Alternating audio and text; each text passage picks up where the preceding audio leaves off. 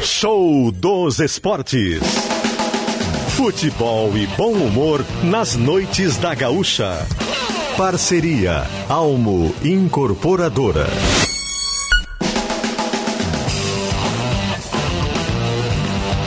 Eduardo Costa e Tiago Nunes.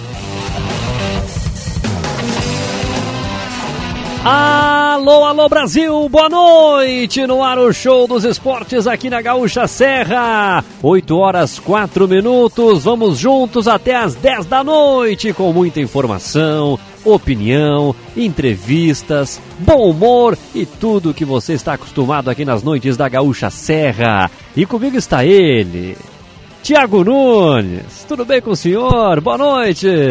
Tudo bem, boa noite. Aqui estamos para mais um show dos esportes, depois de uma segunda-feira forte. Forte? Forte, um debate forte. Ah, o debate, não, o debate aqui, aqui não é debate é, água com açúcar. Não, não, não. não aqui não. é tiro, porrada e bomba. Tipo BBB É ontem, isso aí, né? só não tem o óleo caindo lá nos caras. O- né? A bomba de fumaça. Nós podíamos lá. colocar isso no nosso debate, quem sabe?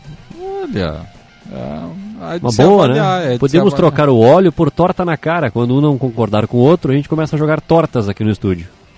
Ah, é uma, uma boa. Começa a jogar eh, tortas de bolacha, o que, que tu achas? Ah, de bolacha. É. muito. Quando é Aliás, que tu vais trazer a torta de bolacha, Rafael Rinaldi? Boa noite.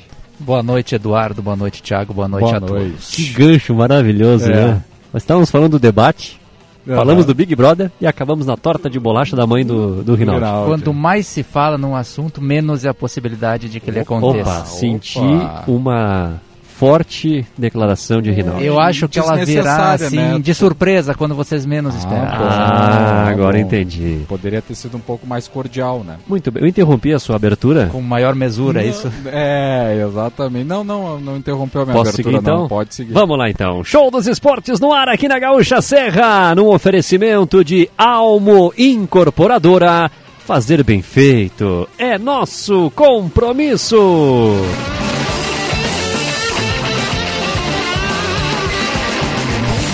Bola rolando.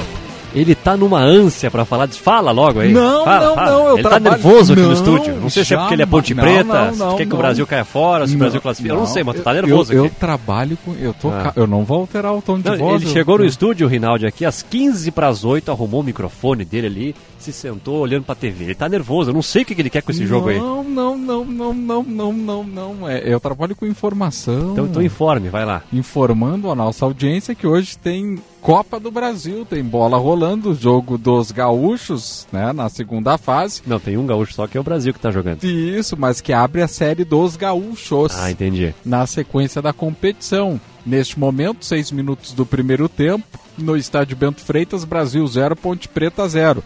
Eu sei que tem uma turma na redação ali acompanhando, mas eu não vou falar porque os nomes, eu não, porque né, eu não sou de fazer eh, intriga entre os colegas, sabe? Eu sou do, eu sou do time, sou, sou equipe. Ah, mas ela é assumida torcedora do Brasil, a Vitória Lights, que tá lá assistindo. É, exatamente. Ao contrário de alguns, ela assume o time, né? Ah, é? 8 e 7, o show Oito está... e sete, galera! Ah, Deu certinho com a vinheta, hein? Muito bem!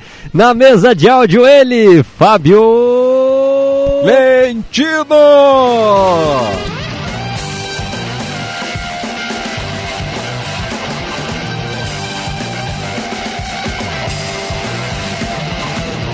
Aliás, jogo que tem a narração de J. Júnior no Sport TV. Vamos ouvir um trechinho, ele está de volta, grande Jotinha. Empate teremos pênaltis. Vamos, Léo, vamos, Léo! Aí o Leonaldo. Rapalho! Olha o Léo, olha o Léo. Bateu de pé esquerdo para a defesa do Marcelo Pitol. Tá aí, grande J. Júnior, um dos grandes narradores da TV. Verdade. E vai ter jogo com ele esse ano, né? Bastante aí. Ah, verdade, do Juventude, né? E onde é que ele vai narrar o Léo Gamalho? Pois é. né? Ah, Na produção, ele, Rodolfo Grande. Muito boa noite, Eduardo Costa. Boa noite, Thiago Nunes. Boa noite, audiência da Gaúcha Serra. Vamos lá então, né, para mais um show dos esportes aqui no 102.7 da Gaúcha e no Pioneiro em GZH. É isso aí. O WhatsApp qual é, Thiago Nunes? 996 90 1220 participe. Mande o seu recado de áudio, de texto, divide, pode gravar um vídeo, manda pro Eduardo Costa, ele gosta, ele passa a tarde às vezes ali vendo o pessoal mandando recado, então ele Eu? tu, tu gosta dessa interatividade do pessoal, é isso, É, e aliás o Eduardo é muito simpático com a audiência também. Isso, é isso aí, manda pra gente aí teu recado. Vamos ouvir que inclusive tem um recado de áudio antes de seguir o programa aqui, Já, ó. sim, Já. de susto, Pessoal, até fico com receio. Vamos ouvir. Ô, garotinho, tudo certinho, tudo beleza, fofucheira? Tudo maravilha, Eduardo Costa. Aqui é Alan de Caxias do Sul. Cara, final de semana tá chegando, hein? É. Tá chegando, é dia de decisão, hein? Um dupla Caju envolvida aí, o Caxias tá, tá quase lá. já estamos com apenas semifinais do Galchão, hein? Mas eu acho que vai zebrar pro lado verde, o lado da rodoviária ali, vai ficar meio preta coisa por ali. E dizer pra vocês, hein? Final de semana, hein? Depois do jogo, vamos pra comemoração. Tudo por conta do Fofucheira lá na ilha, hein? Opa! 8 e 9! disso, não. Tava indo tão bem o Alan, quer É nos que, é derrubar. que Florianópolis é demais. É, o Thiago adora Florianópolis é uma cidade fantástica. é, Como é que é o nome do teu amigo lá, Gia, né? Jean Romero, nosso Isso. colega da Jovem Pan lá Isso agora. aí, mora na ilha. Isso, é fantástica a ilha, a Ilha da Magia, né? Já, já fui nos dois estádios lá, inclusive. Depois que eu fui no Figueirense, ele despencou de divisão. Fui no Havaí, tô esperando agora pra ver como é que vai ser. Ai, meu Deus. Boa noite, Eduardo e Thiago. Sou o Emerson Matos, de Flores da Cunha. O Juventude já tem técnico, valeu sempre na escuta, abraços. Tá pintando um. Ah, é? É. Responde aí, Rinaldi. Tem a Dailton Bolzan, É, por enquanto, é o interino, né? Juventude interino, mas pintado, quem sabe, pode ser anunciado aí nas próximas horas. Vamos aguardar. Não, não, pera aí, tá, tá, Hum. tá muito. Eu quero o feeling do repórter. Tipo ca- casão, né? De, de 0 a 10, quanto? Pra fechar. Hoje tá em 8. E pra não fechar? E pra não fechar? 2. Ah, agora, agora foi boa. Vamos lá com os destaques do programa de hoje.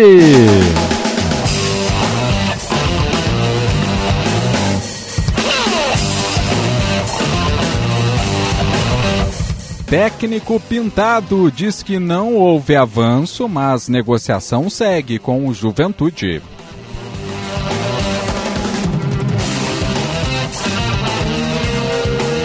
Caxias tem seis pendurados para a última rodada do gauchão contra o Avenida.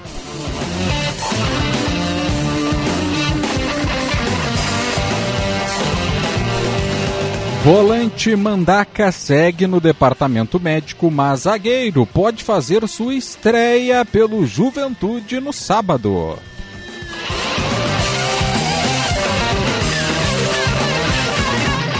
Vamos receber aqui no estúdio ele, o goleiro Bruno Ferreira, um dos destaques do Caxias no Campeonato Gaúcho.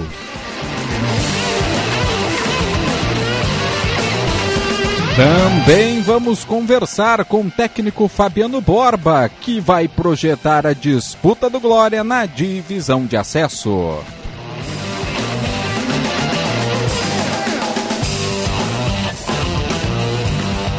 Esses e outros destaques a partir de agora no Show dos Esportes aqui na Gaúcha Serra.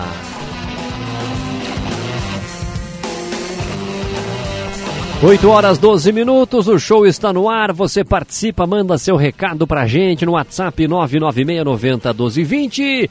E agora, o Tá na História.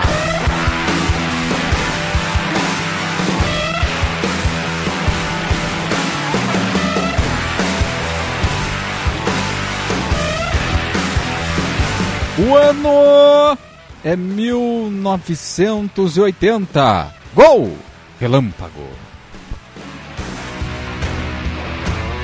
O atacante Ginga, do Inter de Santa Maria, é o autor do gol mais rápido já marcado em uma partida do Campeonato Gaúcho. Atenção, Parotu tem gol no, na Copa do Brasil. Vamos ouvir J. Júnior. Brasil! Gol do Chavante Márcio Jonathan. Na primeira trave no escanteio batido. Olha o desvio, ó. Ela entrou no ângulo, veio uma chance para o goleiro Kaique França. 13 minutos de jogo, tá 1 a 0 para o Brasil de Pelotas. Tá aí então o gol do Brasil, gol de Márcio Jonathan, 1 a 0 no confronto contra a Ponte Preta. Seguindo o nosso Tá na História. Desde o início, né? 1980, o gol relâmpago, o atacante Ginga do Inter de Santa Maria foi o autor do gol mais rápido já marcado em uma partida do Gauchão. O jogador do Alvirrubro marcou aos 10 segundos do primeiro tempo, gol que abriu o placar na vitória por 3 a 1 sobre o Guarani de Bagé, em partida disputada na Baixada Melancólica em Santa Maria, pelo primeiro turno do estadual de 1980.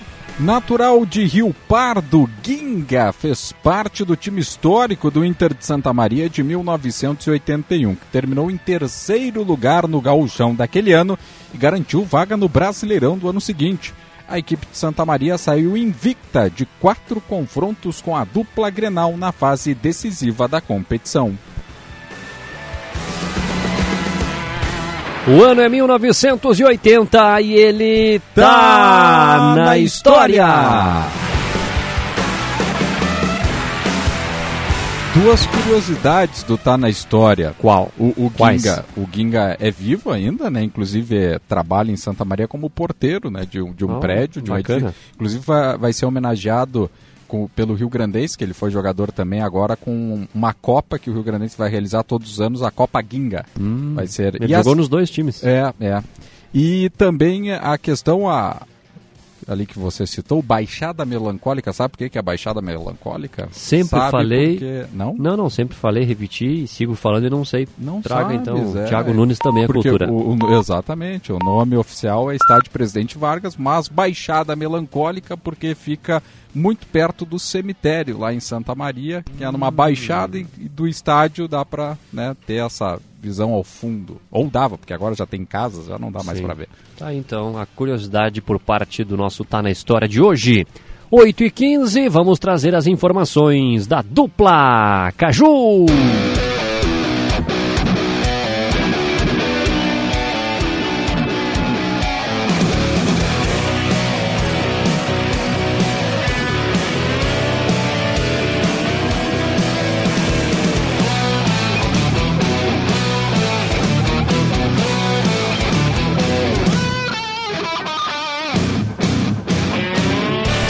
E vamos começar com as informações do Juventude. Rafael Rinaldi. que segue aí as tratativas com o técnico Pintado na tentativa de anunciar esse profissional nos próximos dias.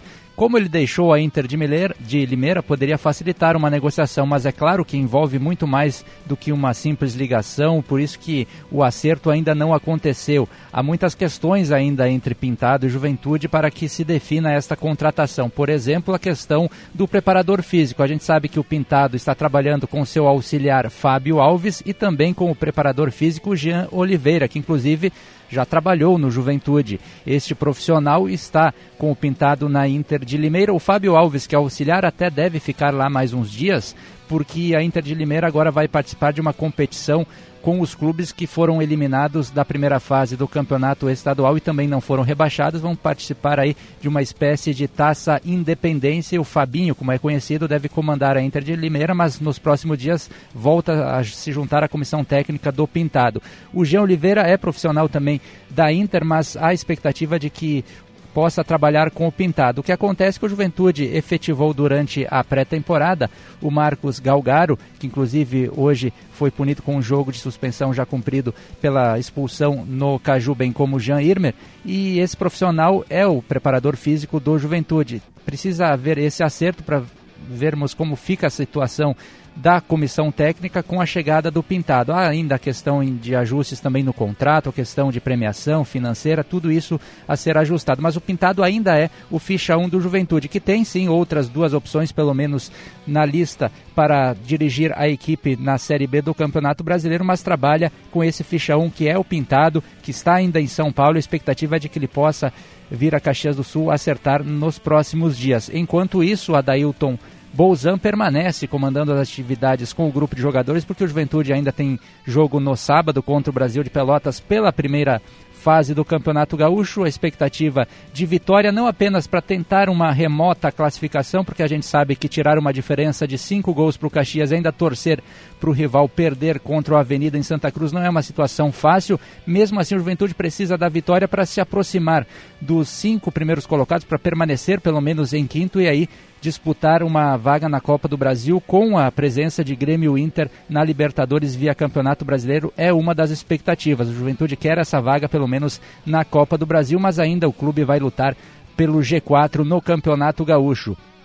Para a partida diante do Chavante, Jean Irmer retorna de suspensão, mas a escalação dele ainda não está definida, até porque o volante Mandaca, que é um dos destaques do Juventude neste início de temporada, sofreu um desconforto muscular na coxa na partida contra o Esportivo. Ele participou do primeiro gol do David, depois deixou o gramado mais cedo e ainda está entregue ao departamento médico. Por isso a dúvida em relação à escalação do Mandaca para esse jogo. Diferente do volante Wesley Hudson, que se recuperou de uma pancada no joelho, e também do, do Gerardo Gordidio, finalmente liberado, voltou a trabalhar com o grupo de jogadores, pode pintar aí no banco de reservas no próximo sábado. O capitão da seleção da Guatemala finalmente ficando à disposição. E daqueles jogadores que estavam entregues ao departamento médico, fica ainda de fora o zagueiro Zé Marcos, que não voltou às atividades, segue fazendo trabalhos na fisioterapia do clube Alviverde. Lembrando, hoje também na estreia da competição sub-17 a Copa do Brasil, Juventude decepcionou,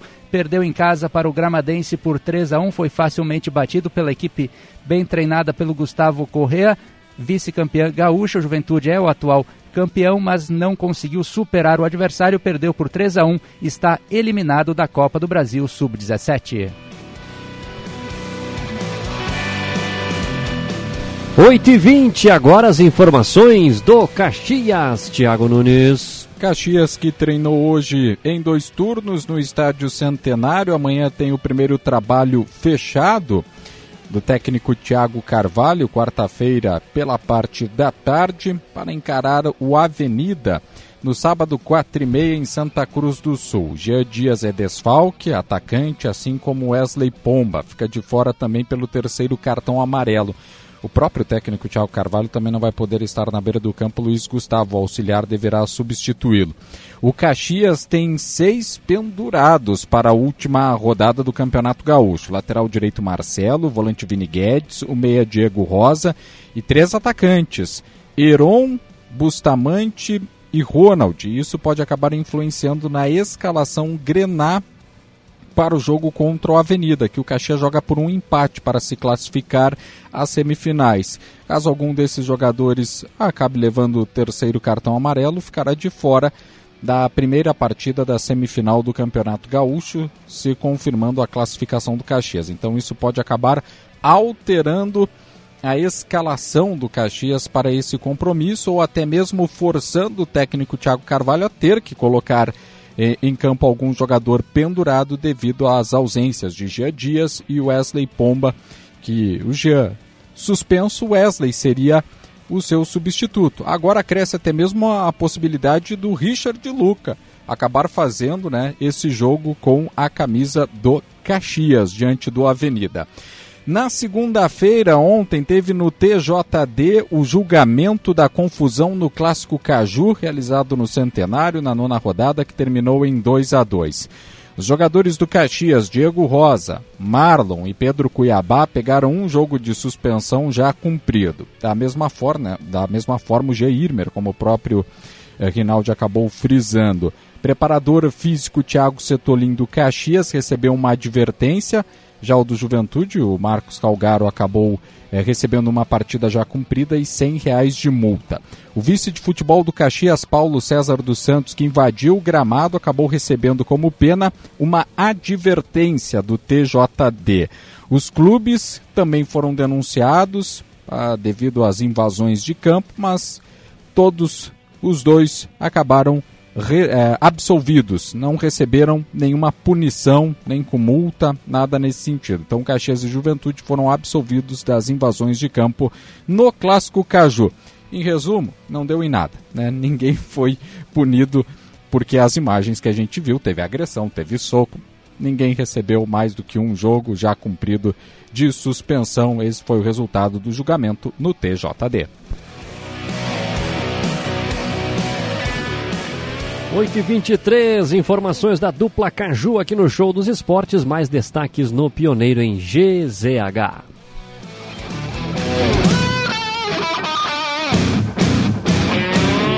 8h23, agora informações do jornalismo conosco. Bruno Tomé, tudo bem, Bruno? Boa noite. Boa noite, Thiago Eduardo, tudo certo com vocês? Tudo certo. Agora eu fiquei me sentindo mal porque Rinaldi foi expulso do estúdio para Não, que eu pudesse Não, participar é uma- aqui do programa. É uma vergonha o convidado vir aqui no programa e ter que ficar de pé como ontem. Exato. Então nós tiramos o Rinaldi do estúdio. Isso, a gente repassou a senti mal. demanda à produção, mas de, de Não fomos forma, atendidos, né? né? Infelizmente. Tá faltando cadeira. É, É. foi uma, uma falha, um erro nosso, a gente pede desculpas ao Bruno. Perdão, mas hoje sentadinho, bem acomodado, você traz as informações do jornalismo. Quer uma Sempre. piton no pescoço, algo assim? Não, tá não, bom. muito obrigado. Tá, tá tranquilo.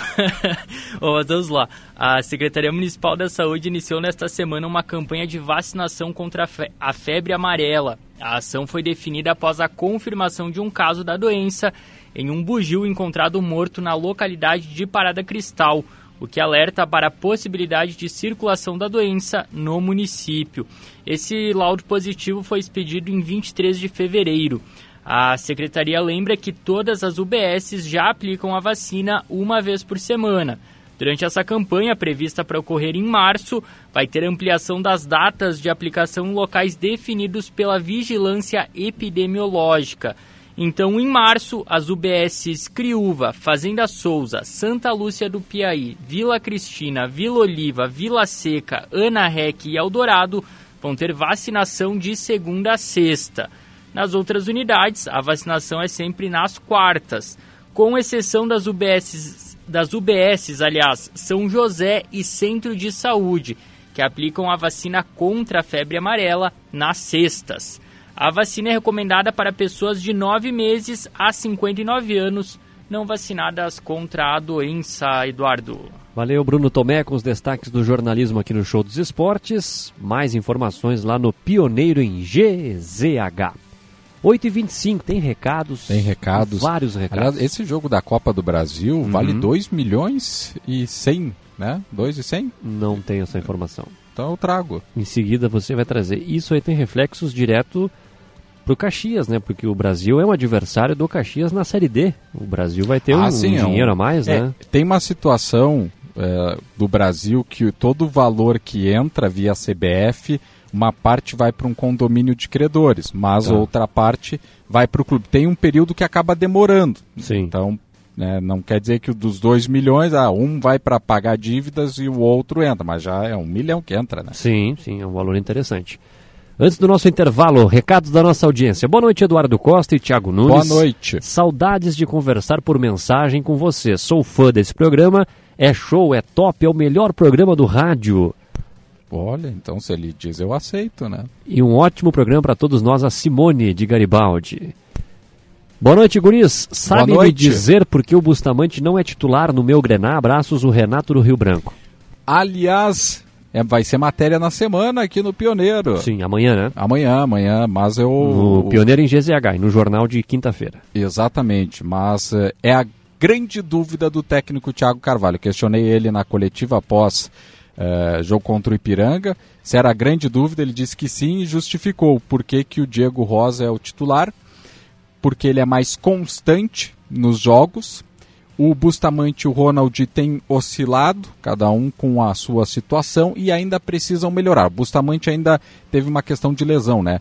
O, o Diego Rosa já jogou mais de 500 minutos, o Ronald jogou mais de 400, e o Bustamante é o que menos jogou, 310 minutos. Muito bem. Tá aí a resposta para o Renato. Boa noite, amigos. O segundo gol mais rápido do gauchão foi do Yura, do Grêmio, no Clássico Grenal. Aos 14 segundos, em 78, no Beira Rio. Mensagem do professor Daltro. Obrigado, professor, aqui pelo recado, pela audiência. 2 milhões e 100 mil. É isso mesmo. Isso mesmo, terceira fase. Na Copa do Brasil. Boa noite, Eduardo. Caxias. Qual o melhor adversário para enfrentar? Grêmio ou Inter na próxima fase se o Inter. Caxias classificar? Tu achas o Inter? Eu acho melhor o Inter, porque o Inter oscila mais. É, eu também. O Inter tá- já empatou um monte, É. então um Sim, empate. Inclusive empatou com o Caxias. É.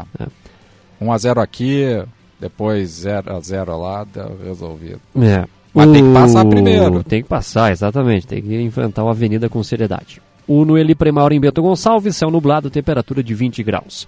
Vamos chamar o, o VAR, o VAR, o VAR. O VAR, Por o quê? VAR. Por quê? Aqui tem VAR todo dia, não é que nem gauchão, não. O show quer saber.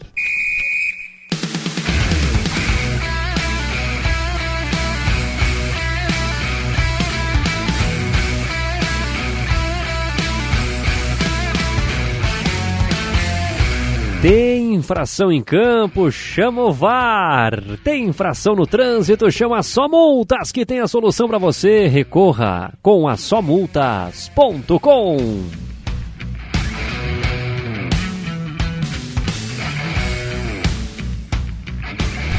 Até então. Até então. Hum, Vírgula. ok. Segundo a produção. Quem é o melhor goleiro do campeonato gaúcho? Até então. Responda pra gente no WhatsApp 996901220. Um dos postulantes estará conosco depois do intervalo. Acho que é um dos postulantes. Se não for o principal. Eu, eu tô que é o principal. Ah, é? Tá aqui sentadinho. Ah, é? Ah, tá aqui do, na, do lado de fora do estúdio. Intervalo, já voltamos.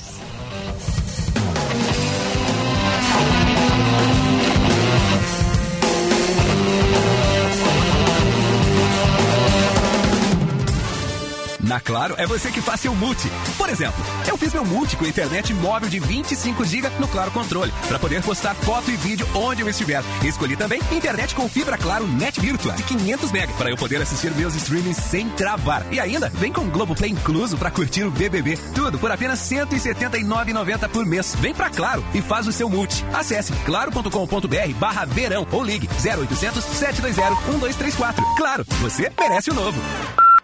Quer aumentar a performance da sua marca? O Grupo RBS é especialista nisso. A partir de um modelo de acompanhamento de resultados das marcas parceiras, feito com uma equipe multidisciplinar, plataforma integrada e foco em dados. A gente gera conhecimento e inteligência estratégica, com foco no desafio do seu negócio.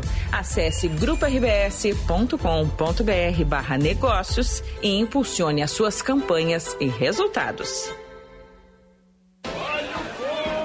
Amor, como é que você consegue relaxar aqui nessa muvuca? Ah, curte as férias, vai meu bem. As contas estão em débito automático, as transações eu confiro aqui, ó, no app Sicredi. Tá tudo sob controle.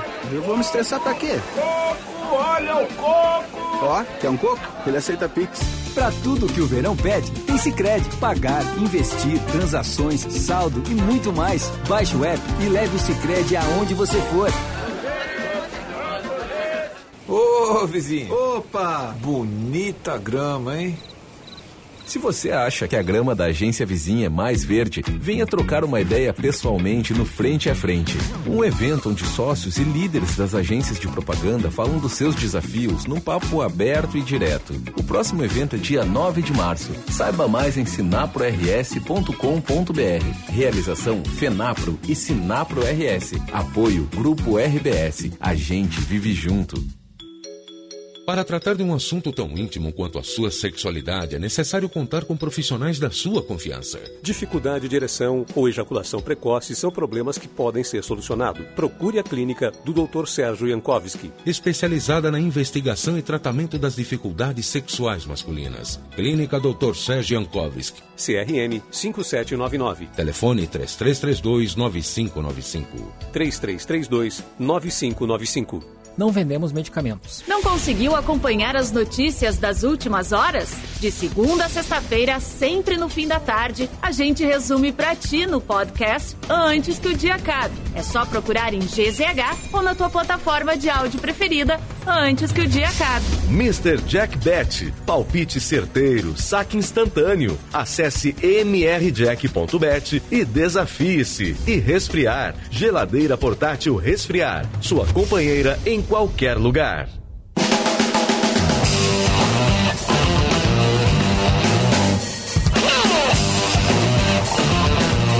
Oito e 32 estamos de volta com o Show dos Esportes aqui na Gaúcha Serra, 996 90 12 20 é o WhatsApp para você participar. Estamos no ar no oferecimento de Alma Incorporadora. Fazer bem feito é nosso compromisso. Um abraço para Claripaim, ó. Boa noite, gurizada. Ela é gremista e aqui em Caxias ela torce para os dois, Caxias e Juventude. Mandou um abraço do bairro Fátima, sempre na escuta da Gaúcha, 24 horas. Ah, eu lembro da, da ouvinte porque eu confundi ela com a Fátima. Ah, sim, Isso. sim. Só que ela é do bairro Fátima. É isso aí. O nosso VAR de hoje, qual é, o Thiago? O nosso VAR, inclusive o nosso convidado pode responder. Tu acha? Nosso VAR. Então vamos responder. vamos de responder. primeira. Ah. Pode responder. O nosso VAR é o seguinte. É, ah tá, achei. Até então, quem é o melhor goleiro do Campeonato Gaúcho? Quem? Quem? Vou perguntar para ele. Vamos então. perguntar pra ele. Bruno Ferreira, goleiro do Caxias, está conosco no Show dos Esportes. Primeira pergunta fácil, tranquila para você responder. Tudo bem, Bruno? Boa noite. Boa noite, tudo bem? É prazer estar aqui. É um reconhecimento de um trabalho, né? Fico feliz de estar aqui com vocês. Muito bem. Quem é o melhor goleiro aí? Não pode votar no Bruno. Não? Não. Cara, então eu vou ficar com. Eu não entendi muito a troca do, do Renato pelo do Breno pro, pro Adriel, mas eu fico com o Keylor, do Inter. aí. Fez, fez um, bons jogos, Uhum. bastante seguro. E eu gostei bastante dele. Se pudesse votar em ti, era tu então. Ah. eu acho que eu tô entre os três melhores aí. Ah, Posso boa. estar entre os três. Inclusive nesse gancho aí, como é que você avalia o teu desempenho até aqui no Caxias? É, conseguiu se adaptar fácil? Foi tranquilo a adaptação? Como é que foi? Cara, sim, foi bem cansativo, pra falar a verdade. A pré-temporada foi bastante. A gente trabalhou bastante, o Everson conversou bastante com a gente também. É, os amistosos ajudou muito, deu bastante confiança pra gente. Pra mim, especialmente, que tava um tempo sem jogar. E, cara, fui ganhando confiança com os jogos e, assim, acho que teve uma falha, assim, que todo goleiro vai errar, é normal. Mas pelos outros jogos eu acho que eu fui, fui bem, não, não comprometi em nada. Só, em, só contra o Novo Hamburgo mesmo, aquela falha ali que foi, foi terrível. É terrível para um goleiro, mas é, eu consegui lidar bem e fazer um- uma boa sequência de jogos. Mas não foi um, como a gente diz pro goleiro, um frango, né? Foi, um, foi uma, uma falha técnica. Como é que tu classifica aquele lance? Isso, é, talvez eu acho que eu deveria ter ficado no gol ali. Mas se eu fico, o cara ia fazer o gol. Porque a gente não tem como socar uma bola que vem no chão, né? Então, acho que a melhor decisão minha era ter ficado no gol e ter tentado defender. Mas é coisa do jogo, é do momento e, e futebol é assim mesmo. É bem complicado ali. A gente tem três, um segundo para tomar uma decisão e às vezes a, gente não toma as melhores. Não é normal a gente ver e Exato, ouvir é. né, um um goleiro admitir que errou. Até que a gente nem perguntou de falha ainda. Não, ele que falou, e é até interessante essa autoanálise. Como é que é a tua análise também com, com o Everson, né, sobre essa questão da falha? Você chegou a conversar com ele naquele momento? Ah, ele me cobra bastante, né? É, eu me cobro bastante. Ele não, eu me cobro bastante. É, a gente quer sempre estar bem, fazer bons jogos. Mas só que a gente conversou bastante, assim, um lance muito difícil. E... Mas ele sempre fala, sempre quando eu erro, quando eu, quando eu acerto. Não tem essa com a gente, a gente sempre é, um, é sinceridade um com o outro. Isso é bom, isso dá confiança para mim e para a equipe também. O, o Thiago não tem medo de mudar a equipe, né? nem receio. De um jogo para outro, se tiver que mudar cinco, ele muda, quatro peças, mas você foi o único que ele não mudou. Como é que tu recebe isso? É uma posição que ele não mexeu ainda nesse campeonato gaúcho. É a confiança? Como é que observa esse lado? Verdade, eu não tinha pensado nisso ainda. Mas olhando por esse lado, eu acho que é, goleiro é uma peça mais difícil, né? Pra mudar, assim. Ainda mais quando eu vinha fazendo os bons jogos e, assim, não- a gente não cansa tanto. Não tem uma sequência de, de, de, de jogos como é um atleta de linha, né?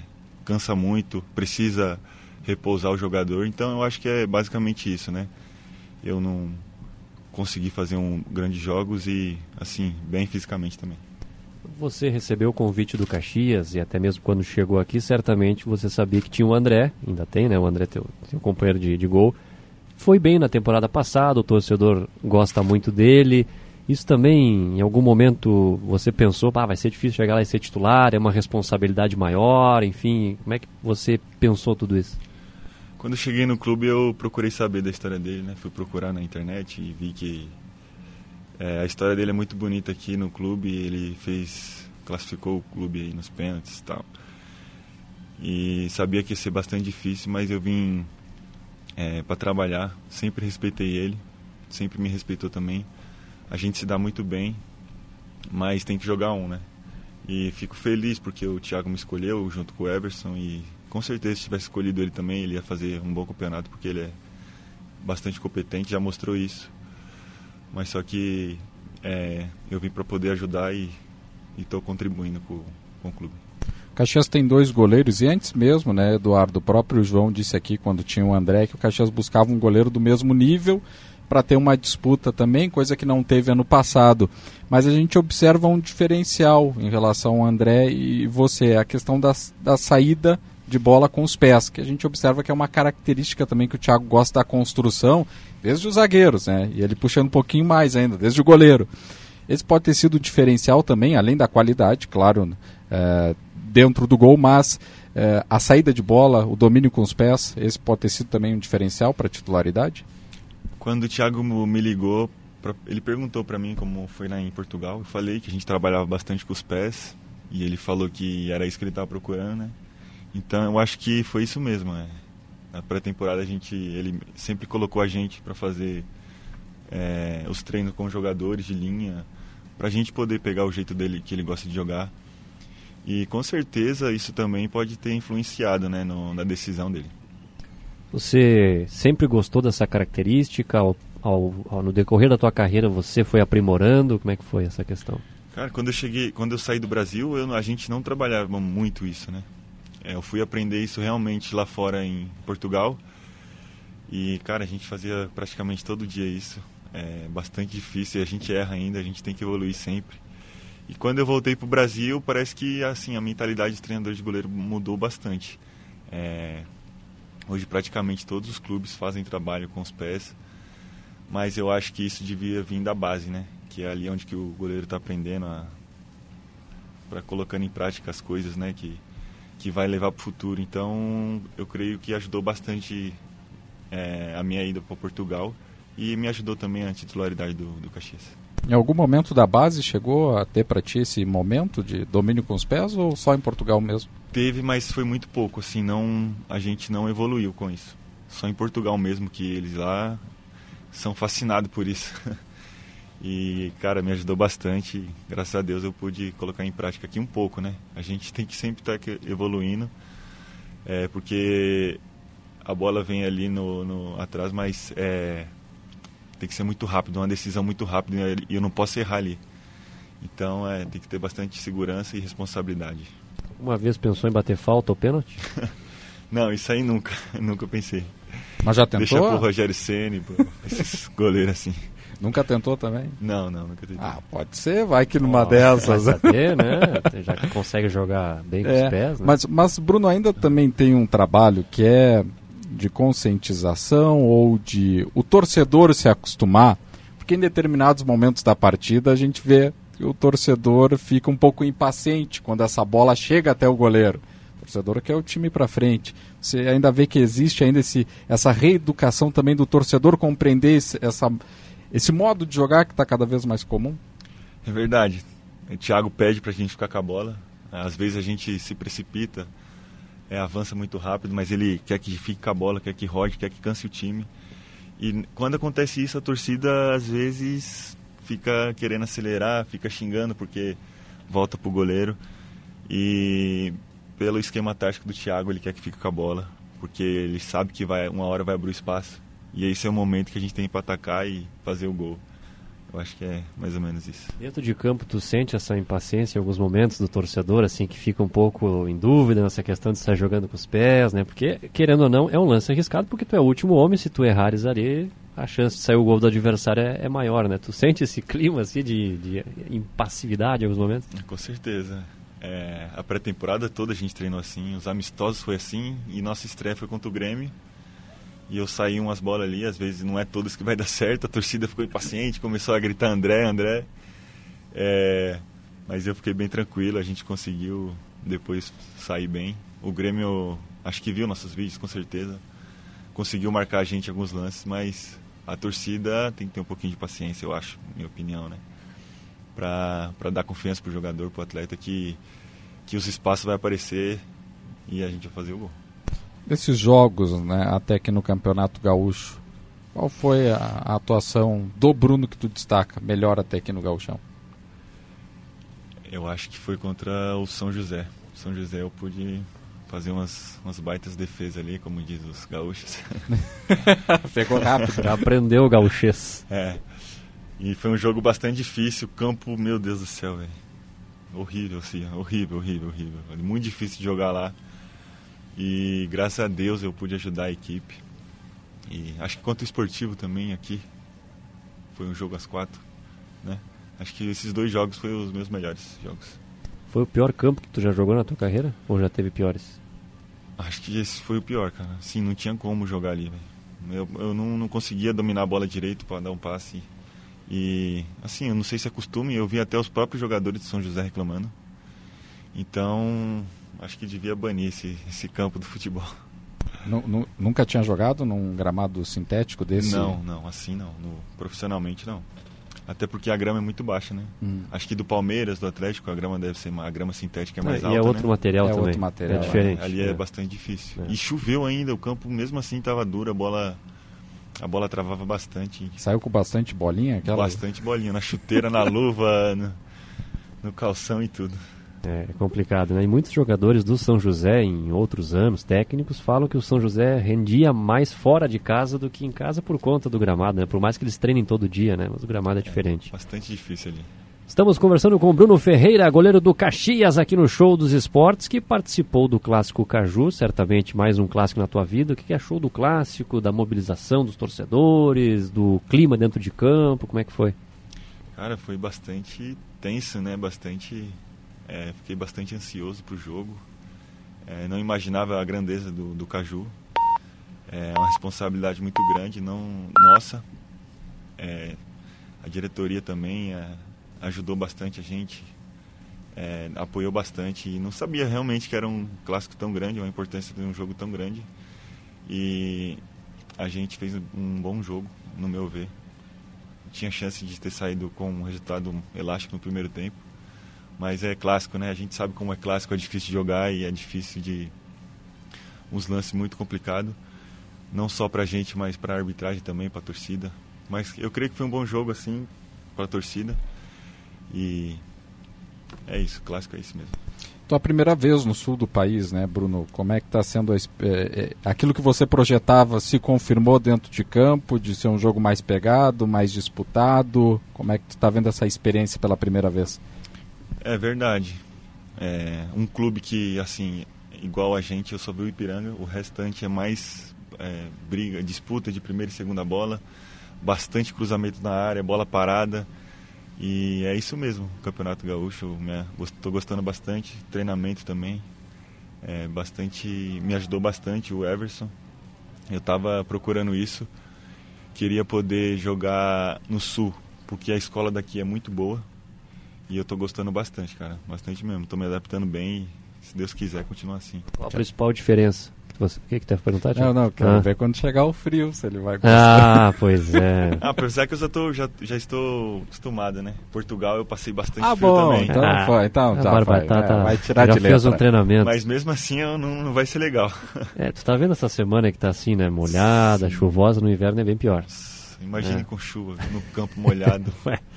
Ia te perguntar da principal diferença que você observou no futebol gaúcho em relação a outros lugares que você jogou. Tem uma situação que te chama mais atenção? Cara, os treinos são muito mais fortes, assim. E eu sou um cara que sempre precisei treinar bastante. É uma coisa que me complicou bastante Portugal, que lá o pessoal não gostava de treinar. O treinador não pedia. Não gostava de treinar? Não gostava de treinar. Treinava muito é pouco. É cultural? É. Tanto é que meu percentual de gordura eu não conseguia baixar lá, porque eu não treinava. E as comidas lá eram muito boas também. e, é, e eu treinava bastante lá no Náutico. Então, é, quando eu cheguei em Portugal, sofri bastante com isso, meu Deus. Até o treinador pedia para não ir para academia.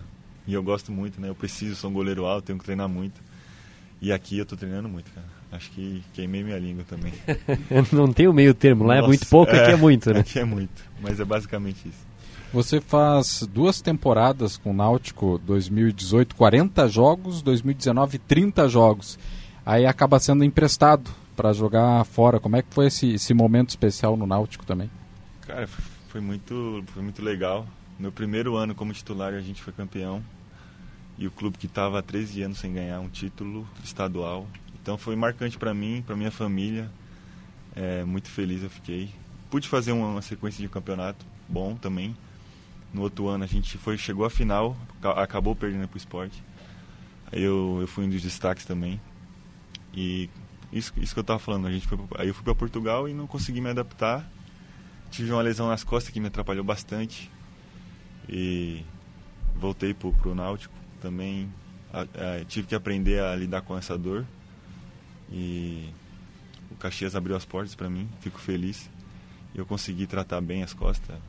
No, no clube tem ótimos fisioterapeutas, tem osteopata que me ajuda bastante. E, e graças a Deus hoje estou sem dor, estou conseguindo desempenhar um bom trabalho. O que, que, era especificamente que tinha nas costas? Uma, foi uma batida? O que, que era? É um.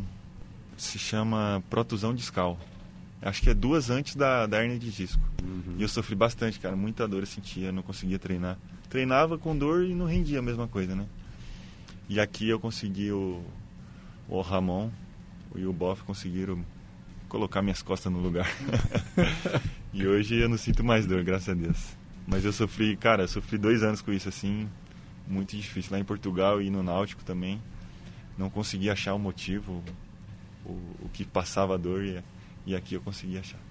Você fica 10 anos no Náutico, não é, Bruno? O, o que, que pesou para chegar, ó, é o momento do fim do ciclo? Cara, eu tinha até combinado de renovar o contrato ainda. Eu só não renovei porque no contrato podia ser é, cinco renovações ou era quatro, não me lembro. É, cheguei a conversar e não podia renovar, tinha que esperar o contrato acabar. Só que lá no ano, passado foi muito difícil as coisas no clube, assim, tudo dava errado e, e eu achei que era o momento de, de sair também. Acho que o clube também não tinha interesse, os dois não tinham interesse mais. Eu precisava respirar novos ares. Eu até falei para minha esposa, para minha família, que eu tinha que sair do Nordeste, tinha que procurar outro lugar assim. E cara, graças a Deus eu encontrei um lugar bom, que um, um clube que me acolheu, me valorizou bastante e, estou aí fazendo um bom campeonato, graças a Deus. Você falou de Portugal, né? Além da comida que era muito boa, qual é a principal lembrança que você tem de lá? Cara, a principal lembrança é a segurança, cara. Um país assim impressionante. Podia sair na rua tranquilo, sem preocupação nenhuma.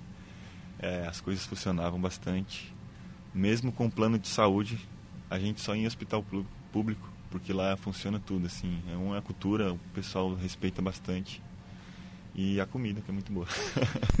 Qual um prato lá, então? Fala é um o, Tem o pastel de nata, tem o... Eu esqueci o nome, que tem as natas. É o peixe que tem lá, é um peixe lá, não lembro não, mas, cara, é muito bom. Muito bom mesmo. Lá você jogou por clubes diferentes nos dois anos? Foi, foi. Primeiro eu saí de, do Náutico, que estava na terceira divisão, fui pro Gil Vicente, que era a primeira, e depois, aí eu não joguei, tive um problema lá. Contrataram o Denis, goleiro.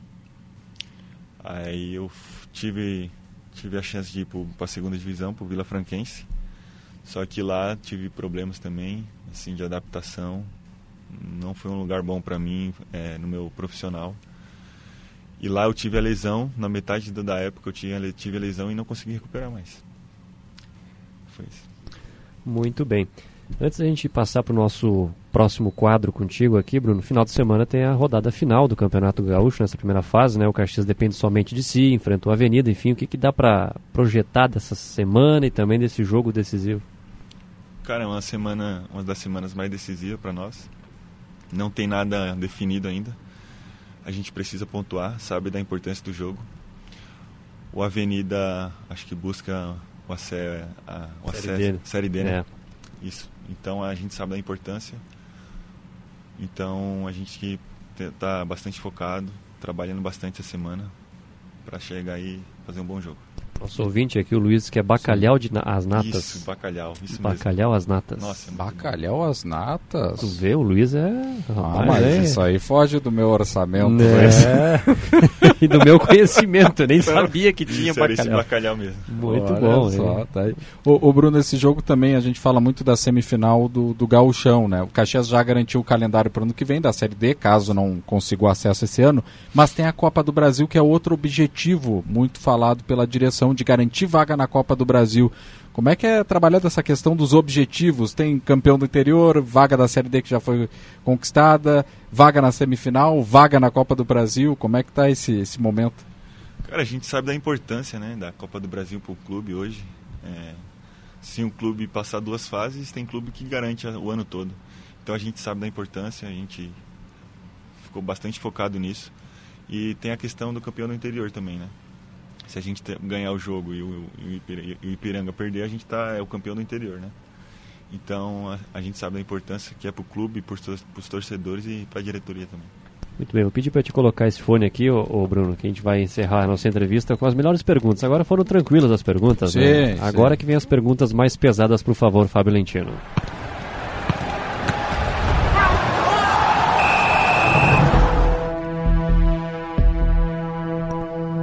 Goleiro Bruno Ferreira, data e local de nascimento.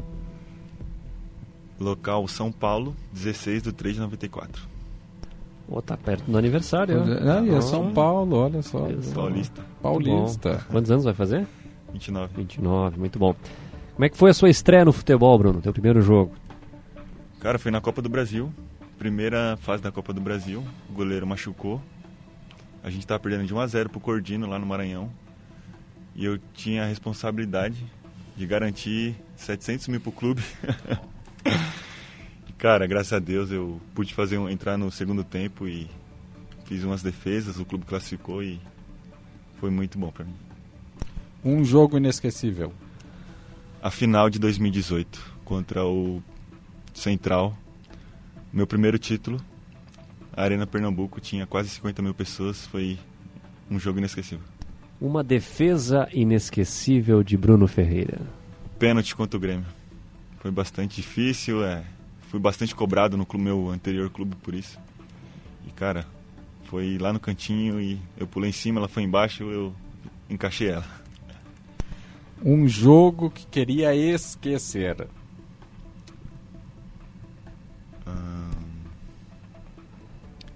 Vou colocar esse do Novo Hamburgo, mais recente.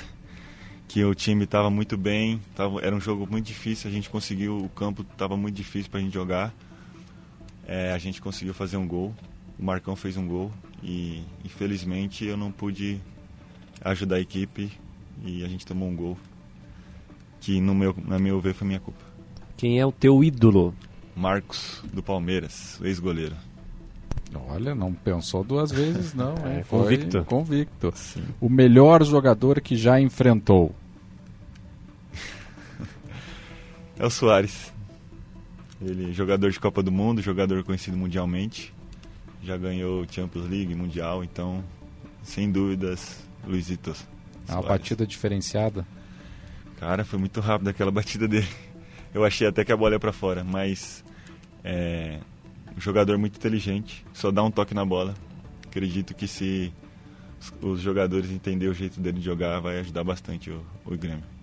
Qual foi a situação mais engraçada que você viveu no futebol? Cara, eu acho que no estádio, Roberto Fernandes me xingando, o treinador, e minha família toda brigando com ele lá no estádio. eu acho que foi essa aí a situação mais engraçada. Quem é o mais resenha no Caxias? Hoje, eu acho que é. Deixa eu ver. É o Marcelo. O Marcelo, lateral direito. Já é o segundo que entrega o Marcelo aqui. É bastante resenha aí. É uma figura, né? Quem é o melhor jogador do mundo hoje? Messi, com certeza é o Messi. Sem dúvida nenhuma. Não tem. Não tem outro. E quem é o melhor goleiro do mundo? O melhor goleiro hoje. Vou votar no Alisson. O Alisson, na minha visão. O Alisson. Que foi muito criticado depois da Copa do Mundo, né?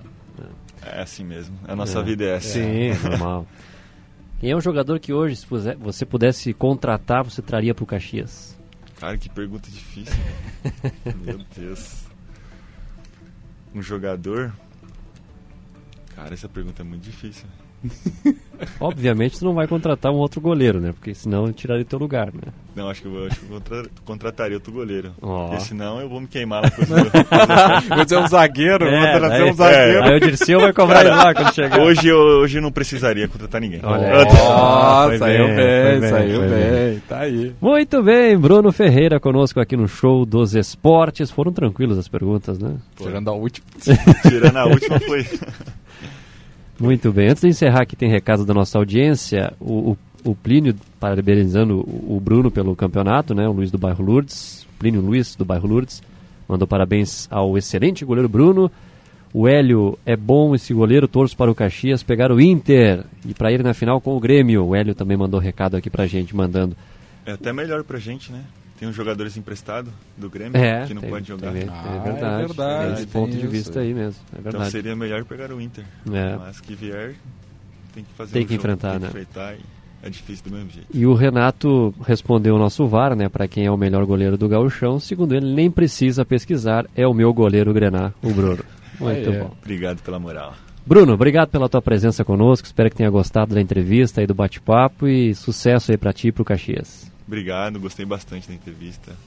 É um reconhecimento de um trabalho que, que vem sendo feito dentro de campo e só agradeço a vocês. Nós agradecemos a vinda do Bruno e também o Vitor Socol, que disponibiliza a Sim. vinda dele aqui, né? Que poderia Aliás, ser goleiro também, Ah, E né? poderia vir também de vez em quando aqui, né? Poderia, Esqueceu de nós, né, é, nunca mais veio aqui. Pois é, grande Vitor, grande Vitinho. Aliás, ar. estava de aniversário na sexta, Sábado. né? É. Não, sábado. No sábado, foi o que eu falei, ouviu sexta.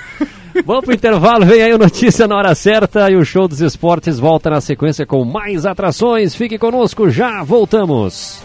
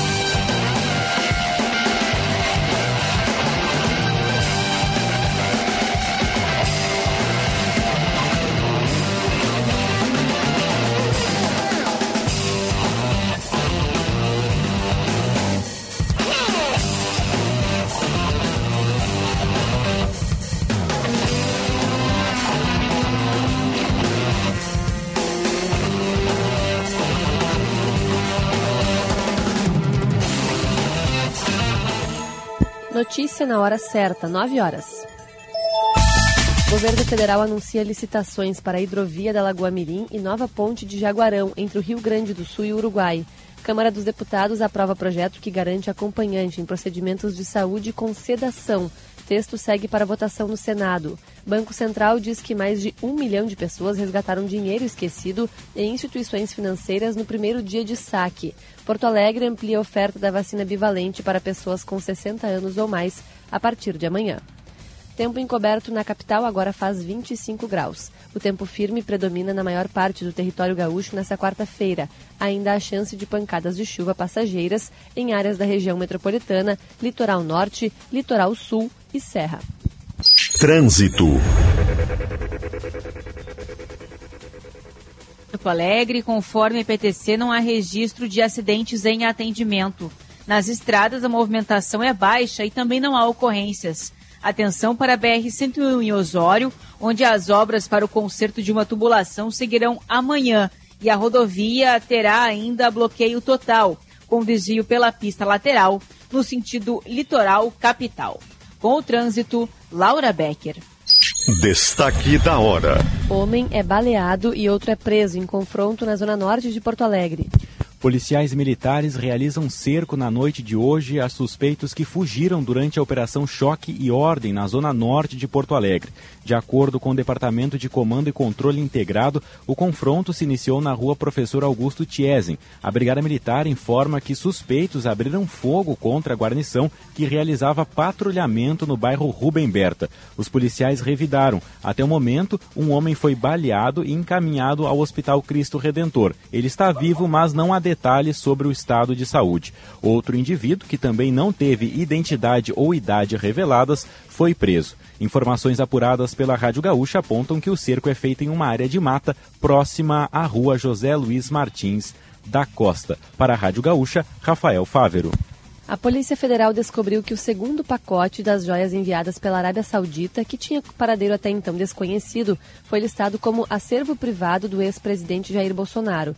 Os policiais federais tiveram acesso a um documento que aponta que os itens foram computados como bens pessoais dele. No entanto, pela legislação, deveriam ser patrimônio do Estado. O conjunto dado pelo governo da Arábia Saudita a uma comitiva do ex-governo em outubro de 2021 conta com relógio, caneta, abotoaduras, anel e um tipo de rosário. Esse segundo conjunto de presentes não foi apreendido pela Receita Federal, ao contrário das joias no valor de 16 milhões e meio de reais, cujo caso também é investigado. Notícia na hora certa volta na Rede Gaúcha Sat às 10 horas. Para a Rádio Gaúcha, Bibiana Dil.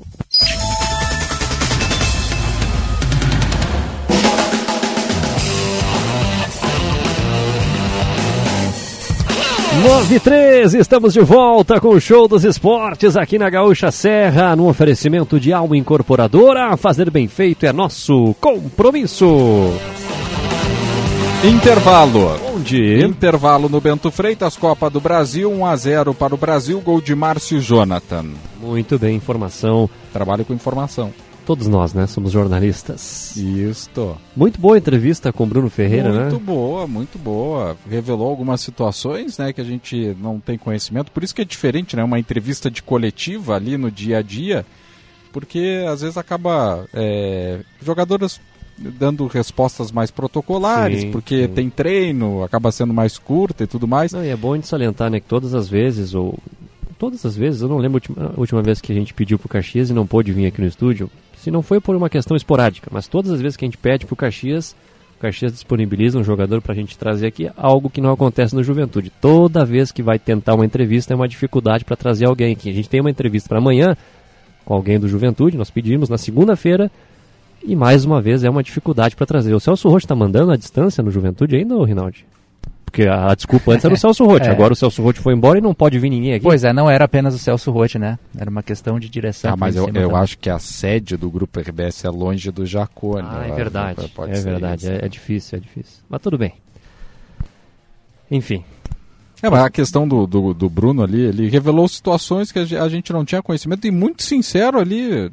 Eu, a, a gente, aquele jogo do Novo Hamburgo, a gente percebeu ali que foi uma falha, mas ele pegou aquilo ali como a grande falha dele na. Sim, tanto é que ele mencionou, né? É, É. então é algo que eu nem lembrava mais daquela falha. É que ele tem mais crédito do que falhas no campeonato. Não tem, tanto é que ele só tem esse lance mais questionável. Essa autocrítica que ele mesmo faz é importante no crescimento do atleta, do jogador, que percebe em pequenos detalhes que pode evoluir. Por isso que ele é hoje, na minha opinião, o melhor goleiro do gauchão. É, não, e até para falar, porque antes do campeonato começar, a gente defendia uma sequência do André Lucas no gol por Ah, mérito. Não, lembrou? mas, mas eu não esqueço do que eu falo, tu pode esquecer. Não, eu não esqueci, eu também lembrava. Exatamente. Também falava. É, só que com Todos duas, falavam. todos falavam, Inclusive o todos torcedor. Por, por mérito e tudo mais. Mas o que, que aconteceu? Com duas rodadas, o Bruno sepultou a discussão dentro de campo, ele está dando conta. Então, que bom que o Caxias tem dois goleiros de nível de titu- titularidade. Ele lembrou aquele jogo com o São José, onde realmente, de fato, apesar das condições do gramado, ele fez uma grande atuação e salvou a equipe da derrota. Mas tem aquele jogo com o esportivo também, que foi 3 a 1 para o Caxias e não foi um 3 a 3 porque é, no final, principalmente no segundo tempo, o Bruno fez defesas fantásticas, de puro reflexo. A gente percebe que ele trabalha muito essa questão. Tem aquela questão também que Agora toda a bola que quica antes na frente do gol, ah não, temos que isentar o goleiro porque a bola deu aquele kick. No Grenal teve Teve isso, só que os, os preparadores de goleiro treinam muito essa questão, eles colocam aquela mini rampa e chutam, ah. a bola faz um desvio justamente para que eles treinem isso. E o Bruno tem esse reflexo importante, essa condição de treinador, de goleiro diferenciado, a gente percebe nos trabalhos, nas atividades e de fato ele vem fazendo um grande campeonato. O Caxias que abra olho daqui a pouco porque os clubes vão ficar ah, não, atentos a isso um. também, né? Vão mais ficar um. atentos. O, é um grande goleiro. O Eduardo Costa, quando a gente entrevistou o RR ao vivo, queria vender o RR. Agora tu quer vender o Bruno? Todos senhor, os jogadores de destaque são visados. O, o, senhor acusa que é o deturpo que o senhor, que o senhor fala, e o senhor está fazendo pior do que comigo. Eu não vendi ninguém, eu só perguntei para ele na entrevista se ele já tinha recebido algum tipo de sondagem ou algum tipo de proposta, porque ele vem fazendo um bom campeonato gaúcho. Depois que tu falou também, ele parou de fazer gol. Que bom, assim ele vai ficar. 9 e 8. Participe, mande o seu recado. E descobrimos no intervalo aqui descobrimos. que no estúdio temos é. uma pessoa que já provou o bacalhau às natas. É, Fábio verdade. Lentino. Já comeu bacalhau às natas? Eu já provei as natas. Isso com certeza. Pois é, uma bacalhau às datas, não. O máximo que eu comi foi na Semana Santa bolinho de bacalhau. E não ah, passou de três porque sim, é caro, né? É, é verdade. É, não, já, não já passou a Semana Santa, eu me perdi nos cálculos. Não, tá chegando, tá, ah, chegando, tá chegando, tá, tá chegando. Passou do ano passado. É, né? do ano passado Desculpa já foi. a redundância, mas é isso aí. Tá, tem que comprar o peixinho agora. 9 e 8. Vamos falar do Juventude Sub-17. O Juventude foi eliminado na primeira fase da Copa do Brasil Sub-17 para o Gramadense. E um placar justo, Eduardo e Thiago. O Gramadense é uma equipe bem treinada, com poucas individualidades, é verdade, mas a gente percebe o trabalho do Gustavo Correia, que é o técnico que está desde a campanha do ano passado, que culminou inclusive com vice-campeonato. Né? As duas equipes que chegaram à final do estadual se enfrentaram justamente na estreia da Copa do Brasil. O Juventude até não queria, o Fernando Reck falava comigo ontem que desejava um enfrentamento nacional e não logo um jogo envolvendo dois gaúchos na abertura. Pa parecia que ele previa essa dificuldade. E de fato, o Juventude, com alguns jogadores que não puderam estrear, por falta de condição de jogo, há atletas que subiram para a categoria sub-20, então o Juventude está uma confusão na, na categoria sub-17 nesse sentido de formar um time e trabalhar em cima dele. Tanto é que o técnico, Sandro Rezende, está há pouco mais de um mês aí. O Felipe Dias assumiu a categoria sub-20. A gente sabe que a questão do rebaixamento para a Série B, e o Fernando Reck vai destacar isso na, nossa, na entrevista que concedeu a mim é, sobre essa questão do rebaixamento, também foi importante pra, que afeta, impacta a categoria, com os jogadores saindo, a questão também dos principais atletas que já não fazem mais parte da campanha do time, que o Guilherme Teixeira, Teixeira e também o jogador Wellington foram para o Flamengo a custo zero, jogadores que foram emprestados para o Rubro Negro Carioca. Enfim, Juventude mudou bastante nessa categoria e hoje foi facilmente batido do início ao fim. O Gramadense foi melhor que o Juventude em pleno Jacone. E com falhas individuais. Lamentáveis. É, sim, e com tudo isso que o, o Rinaldi pontuou, é compreensível, é, entendo, mas é inadmissível o Juventude ser eliminado, com todo respeito ao Gramadense, na primeira rodada da, da Copa então, do Brasil. Com 20 minutos já estava 2 a 0 É inadmissível, inadmissível. O zagueiro foi sair jogando, perdeu uma bola. E é o... isso que a gente fala aqui, e eu costumo bater nessa tecla. O Juventude muda demais nas suas categorias de base. Na coordenação, no treinador, nos jogadores e os resultados acabam aí acontecendo, os resultados ruins no caso. O time se, que se jogou for, hoje. Desculpa, Já, Rinaldo, sim. se for contar os profissionais que saíram e os que entraram nos últimos dois anos, é muita gente. Muita gente. E no time gente. também, do time campeão, o Turato, o goleiro, permaneceu no mais. Fomer, Schaefer, Cauê, Bukel, Juan, Miguel, Pedro, Henrique, Vital, Vitinho. Um time praticamente novo com alguns atletas eh, que estavam no banco, fizeram parte daquele grupo. Alguns jogadores de destaque, o Miguel fez um golaço e de fato ah, é verdade. foi ele que recolocou e deu alguma esperança de que o Juventude pudesse reagir, mas no mais foram poucas triangulações, poucas jogadas de ataque. O Juventude foi um time desorganizado sim e o Gramadense infelizmente foi muito superior e conseguiu a vaga logo na primeira fase, Juventude eliminado da Copa do Brasil em jogo único. Vamos ouvir o Fernando Reck aí, Rinaldi? Vamos lá, ele fala sobre a eliminação, os impactos dela para o Gramadense nessa tarde no Jacone. Tarde. Boa tarde. Não, até acho que o desempenho nem ficou abaixo não. É, logicamente o resultado ele não é o esperado, né? Logicamente se joga para ganhar, se joga para passar de fase. Mas acho que os meninos competiram dentro daquilo que a gente tinha e podia, né? Competir. Começo de ano um pouquinho conturbado aqui no clube, né? É, um ano aí de reformulação, um ano de adaptação a, a uma nova realidade, né? Agora é, é, com a Série B voltando, isso impacta logicamente, né? Em tudo aquilo que se projeta no ano. É, tivemos falhas individuais que sempre decidem jogo, né? Normalmente decidem jogo. Hoje não foi diferente. É, duas falhas individuais nos custaram a partida. O Gramadense é uma boa equipe, a gente já sabia, já conhecia. É, tem logicamente bons jogadores e principalmente um bom trabalho, um trabalho consistente, firme, né, de, de anos já. É, então a gente segue, né, temos mais quatro competições com essa categoria esse ano. Amanhã mesmo já temos um congresso técnico para falar sobre gauchão e trabalhar com meninada é dessa forma, né? A gente sabe que nem sempre serão vitórias, né? Nem sempre serão resultados bons, mas a gente tem que seguir trabalhando, tem que ter a convicção em, em, apostar no trabalho, porque o trabalho de base ele é a longo prazo, né? Nosso intuito aqui, logicamente, é jogar, colocar jogadores no profissional. Deixamos escapar uma oportunidade é boa, né? Um campeonato nacional, uma Copa do Brasil. Mas como eu falei, segue o trabalho. A gente não pode achar que, logicamente, está tudo errado. A gente está no começo da temporada agora, né? Primeiro jogo oficial da temporada, já um grande desafio.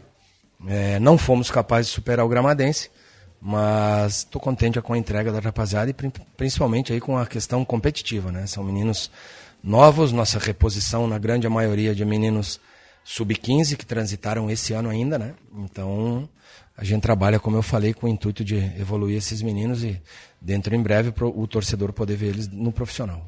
Já que a gente não falou, falou anteriormente do técnico, como é que foi a escolha do Sandro e por que ele está dirigindo nesse momento a categoria? O Sandro é um cara que tem uma experiência grande aí no futebol, né? É, é, gaúcho, principalmente, um cara que trabalhou em grandes equipes, trabalhou bastante tempo, né? Trabalha bastante tempo com base.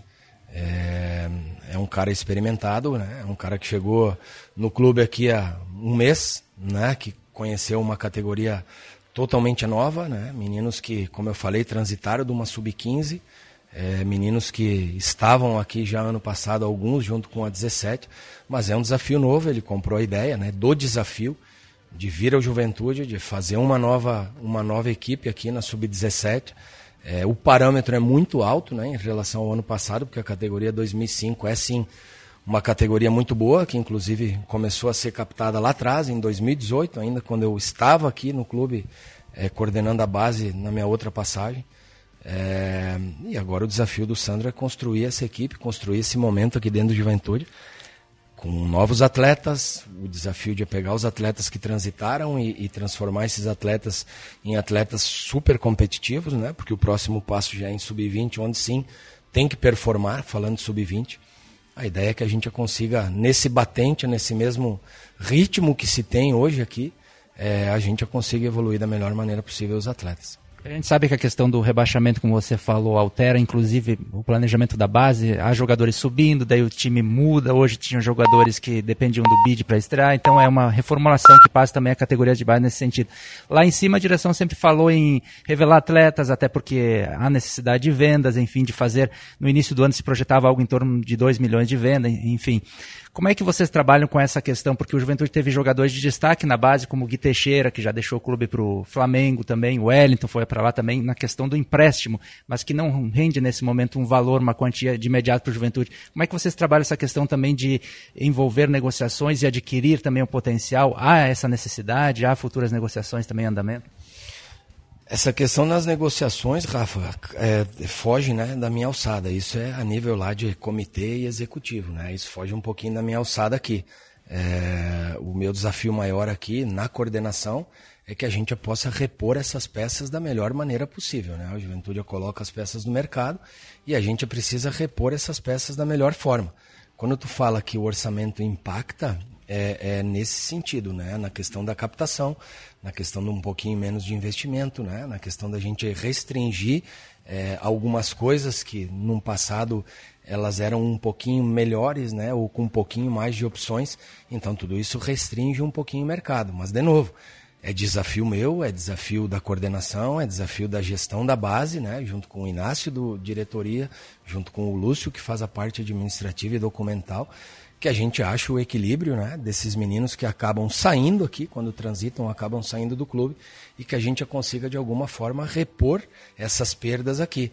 como eu falei, é um início de ano agora, é um início de trabalho, a gente está entrando no mês de março, temos aí 30 dias de trabalho com essa categoria, é uma categoria que mudou muito em relação ao ano passado, né? Transitaram muitos atletas para o sub-20.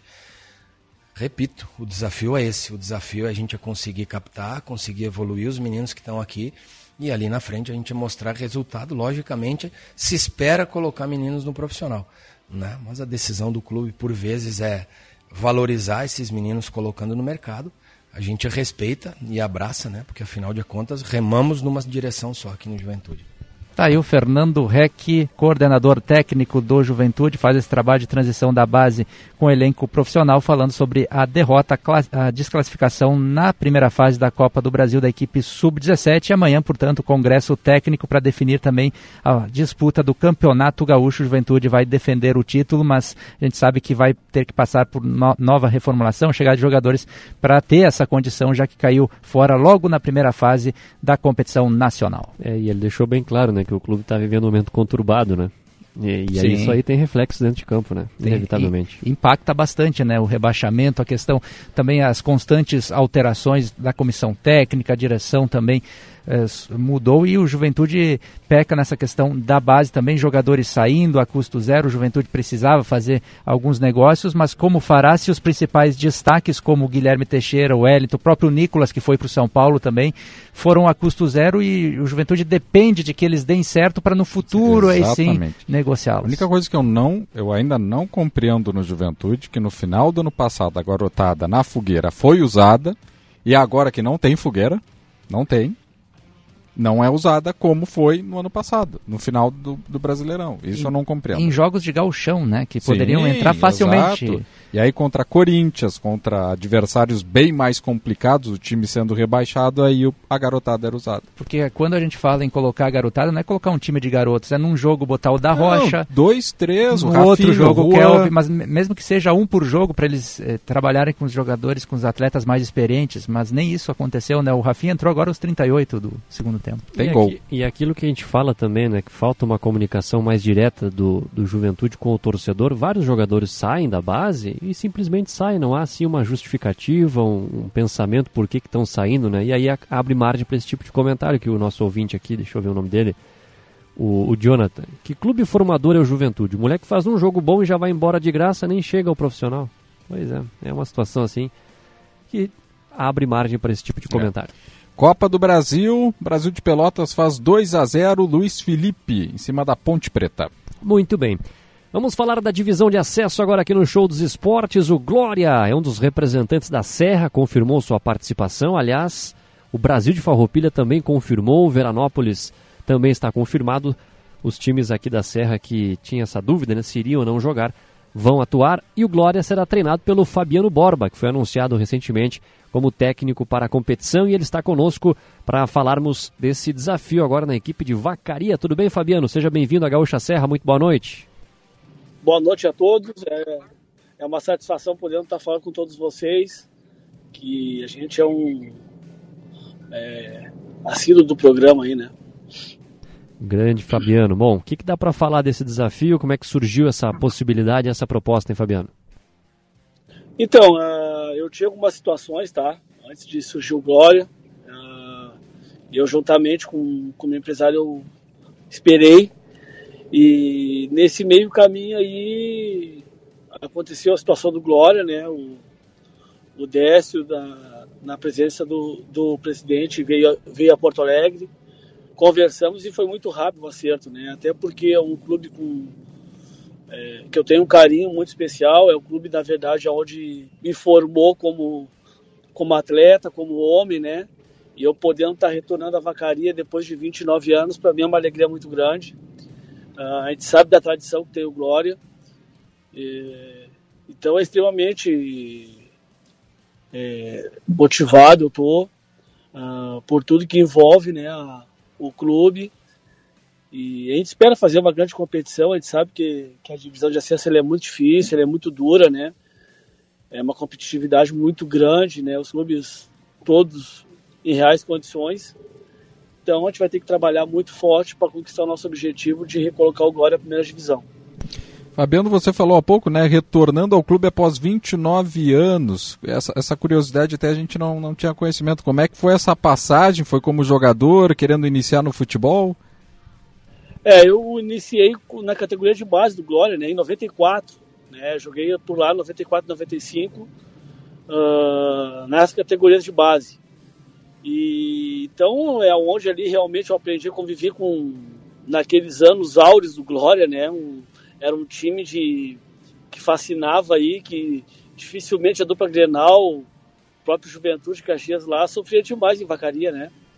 Então eu convivi com ótimas pessoas e ali eu comecei a criar gosto já pro outro lado, eu já tinha uma outra visão, né? Procurei, procurava analisar futebol de uma outra forma e fui me moldando como treinador também já ali.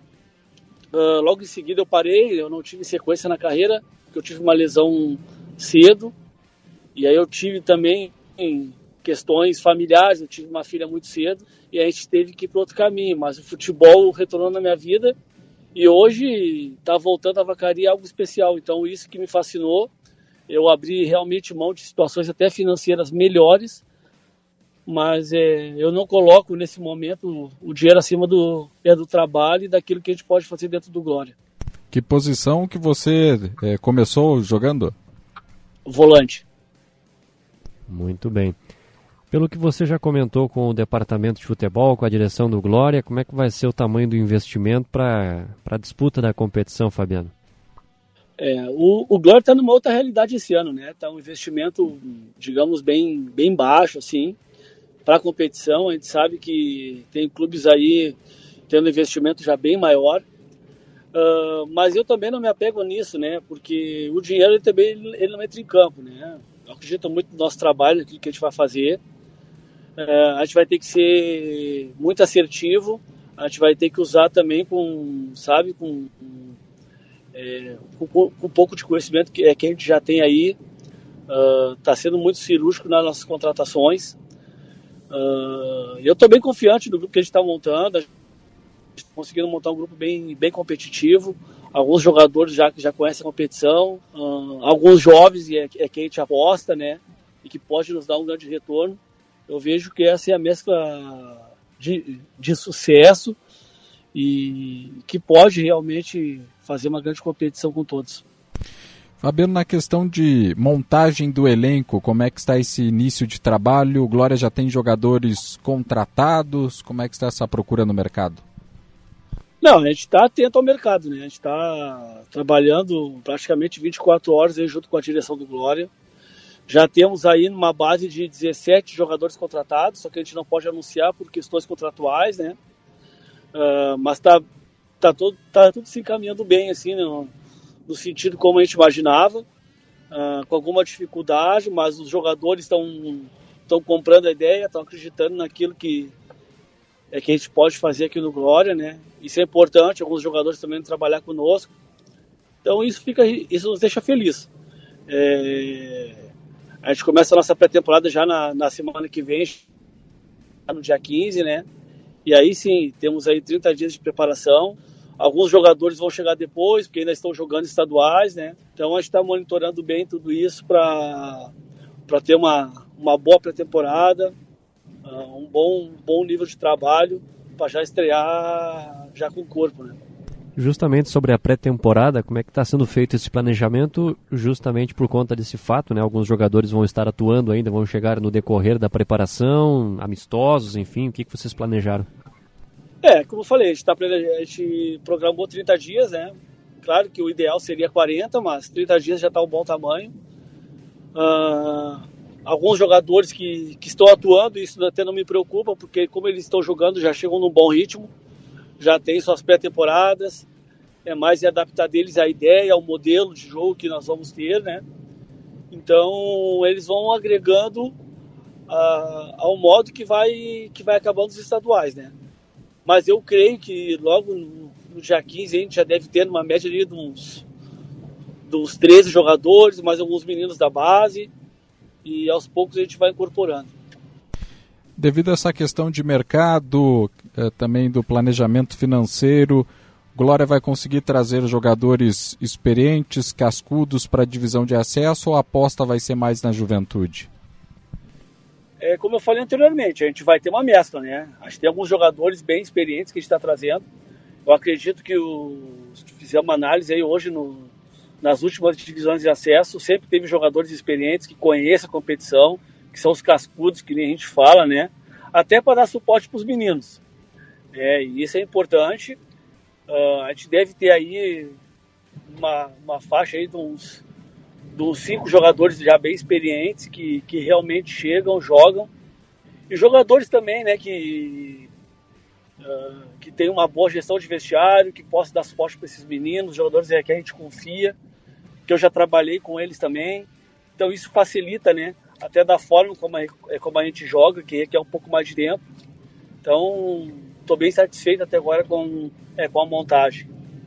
Fabiano Borba, técnico do Glória para a disputa da Copa da Federação e também da Copa da Confederação, da divisão, divisão de, de acesso. acesso. Mas quem sabe para a Copa da Federação também, fazer um bom trabalho na, na divisão de acesso. Fabiano, muito obrigado pela entrevista conosco aqui no Show dos Esportes e boa sorte nesse novo desafio.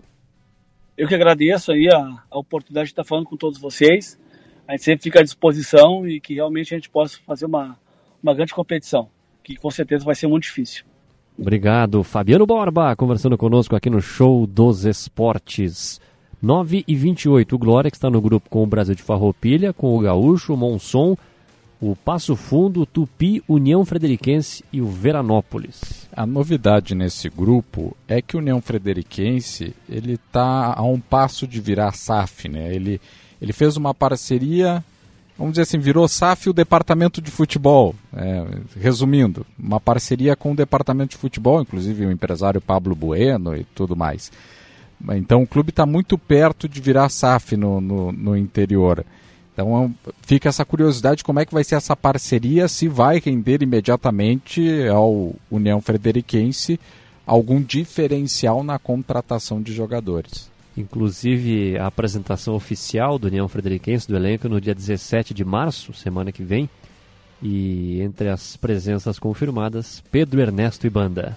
Ah, será uma apresentação demais.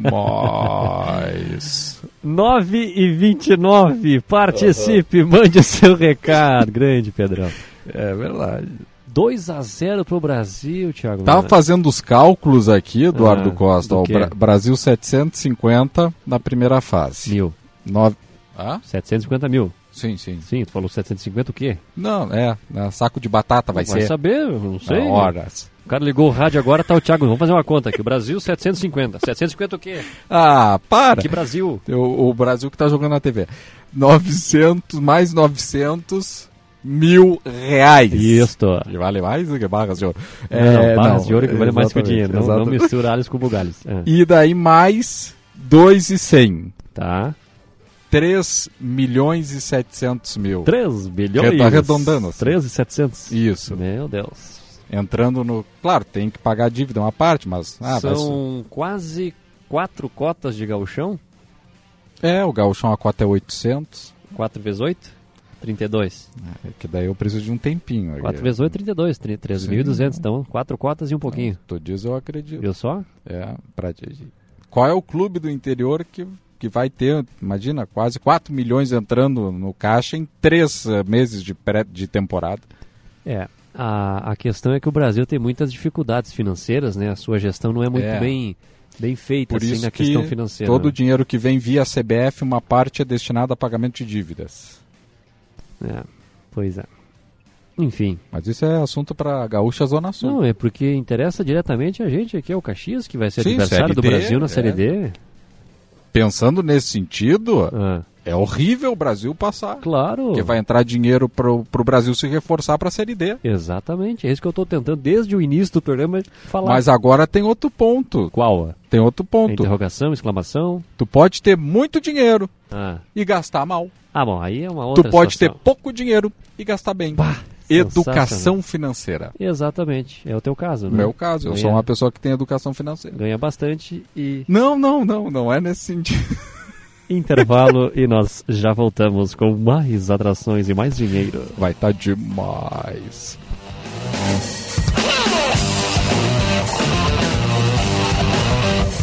Você que é do campo como eu, sabe quando tem uma boa oportunidade na mão. Então você precisa conhecer o RS Mais Renda. um programa de fomento que proporciona suporte para produtores rurais iniciarem no cultivo do eucalipto. O programa oferece antecipação de pagamentos e garantia de compra da madeira, além da oportunidade de integrar a cadeia florestal da CMPC. Quem é do campo sabe das coisas do campo. Então, acesse rsmaisvenda.com.br e participe. O Ministério Hiperbólico da Cultura Esborniana apresenta a Esbórnia contra-ataca em revista, livre a todos os públicos, dos criadores e produtores de tangos e tragédias. Dia 19 de março, às 19 horas, no Teatro Fevani Novo Hamburgo, com Kraus, Nabirra, o coro jovem da Esborne e convidados especiais. Realização, escritório de produção Marilurdes Granarim. Apoio RBS TV. Bye. Sistema Nacional das Agências de Propaganda, bom dia. É do sindicato? É, também. Como assim também? Nossa atuação é muito maior do que as questões sindicais. Somos a conexão do mercado gaúcho com o brasileiro, apoiamos a gestão e potencializamos o ambiente de negócios nas agências também. Ah, entendi. Sistema Nacional das Agências de Propaganda no Rio Grande do Sul. Já estava mais do que na hora de atualizar o sistema. Saiba mais em sinaprors.com.br. Quer aumentar a performance da sua marca? O Grupo RBS é especialista nisso. A partir de um modelo de acompanhamento de resultados das marcas parceiras, feito com uma equipe multidisciplinar, plataforma integrada e foco em dados. A gente gera conhecimento e inteligência estratégica, com foco no desafio do seu negócio. Acesse gruporbs.com.br barra negócios e impulsione as suas campanhas e resultados. Na Claro, é você que faz seu multi. Por exemplo, eu fiz meu multi com internet móvel de 25 GB no Claro Controle, para poder postar foto e vídeo onde eu estiver. Escolhi também internet com fibra Claro Net Virtua de 500 MB, para eu poder assistir meus streamings sem travar. E ainda, vem com Globoplay incluso para curtir o BBB. Tudo por apenas R$ 179,90 por mês. Vem pra Claro e faz o seu multi. Acesse claro.com.br barra verão ou ligue 0800 720 1234. Claro, você merece o novo.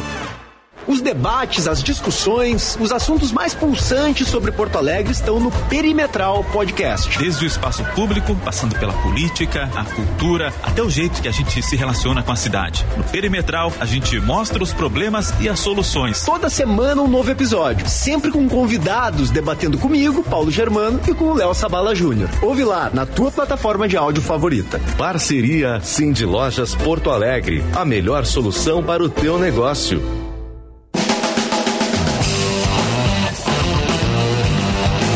934, estamos de volta com o show dos esportes aqui na Gaúcha Serra, no oferecimento de Alma Incorporadora. Fazer bem feito é nosso compromisso.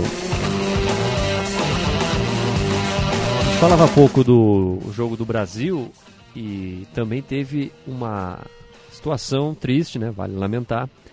É, o técnico do, da Ponte Preta, o Hélio dos Anjos, ele comunicou à arbitragem que teria sido alvo de injúria racial por parte de um torcedor do Brasil. A informação foi dada pelo repórter Jeremias Werneck do Sport TV. Então aconteceu essa, esse comunicado do Hélio dos Anjos, que teria sido alvo então de uma injúria racial por parte de um torcedor do Brasil. E o que chamou a atenção é que antes do jogo o Brasil entrou com uma, com uma faixa, né? Isso. É. Somos um clube antirracista. E, e, é importante que os clubes de futebol façam esses movimentos, que, que façam esse tipo de, de, manifestação, porque a gente sabe que se realmente aconteceu isso, não é o Brasil, não é o, o, o time A, o time B, são as pessoas ruins que tem em todas as partes que acabam manchando a imagem do clube, né? É. São os torcedores ou pessoas que acham que tem razão em fazer esse tipo de situação que são completamente lamentáveis. E daí a atitude correta, retira do estádio, leva né, a polícia e aí o caso é investigado e se comprovado, julgado, culpado, que responda à luz da lei. 9h36, quem vai ser o técnico do Juventude? A pergunta do Erimar e deu boa noite pra gente. Boa noite tudo indica que vai ser o Pintado, né? Tudo indica. Mas ainda não há uma confirmação, estão tendo conversas, há uma se negociação. Se não for o Pintado, será uma grande surpresa. É. Porque se fosse qualquer outro técnico, já estaria anunciado. Sim, sim. Então é porque é o Pintado. Estão tentando aí os ajustes, fina... ajustes finais, é qual é o biduto veral? É, para fechar aí a questão contratual, valores, integrantes de comissão técnica. É, então a gente Mas tem- não pode passar dessa semana, né? Não pode É, passar. Até porque possivelmente semana que vem o Juventude vai estar O- já treinando para a Série B. o- o Se novo- nada de anormal acontecer. O que, que eu digo anormal para explicar para não ficar uma frase maldita aqui? Ficou maldita. A lógica é que o Caxias classifique e o Juventude seja eliminado. Por quê? O Caxias depende somente de si. Sim. E mesmo que o Caxias perca, o Juventude vai tentar tirar um saldo de cinco gols do Caxias. Não é Sim. impossível, Não. mas é muito difícil que vai acontecer. Mas enfim, por isso que eu disse isso. O novo técnico, sábado, já tem que estar olhando o jogo contra o Brasil de Pelotas. Sim, sim. Nas cadeiras. Sim, olhando, analisando. Tem que estar aqui, não, Tem. não dá para começar a próxima semana ainda buscando treinador. Ó, as conversas começaram segunda-feira, hoje é terça, quarta, quinta-feira bate o martelo, Não, não. sexta chega aqui. Quinta é o limite. Tá bom, desculpa. Atenção, direção do Juventude. Não. Thiago Nunes determinou quinta-feira o limite. Ai de vocês, se não per- contratar até quinta. Não, pergunta pro torcedor se ele, ele também quer esse anúncio. Torcedor até quinta? É, pergunta aí, vamos ver se pergunta aí, responde. ô, torcedor até quinta? É. Mas enfim, é isso que eu quis dizer. As- define até quinta-feira, sexta o Pintado tá aí, ou outro técnico. Sábado assiste o jogo e já começa a trabalhar e vamos que vamos. Isso, isso, vamos que vamos. É isso aí. É. 9h38. E- e No caso, eles vão que vão, né? Não, vamos que vamos é um modo de falar. Sim, uma expressão. Claro. Exato. Expressão do dia a dia. Do tu não dia usa o vamos que vamos? Sim, sim, Isso às aí. vezes. Vamos lá, com Leandro Pioneiro em GZH.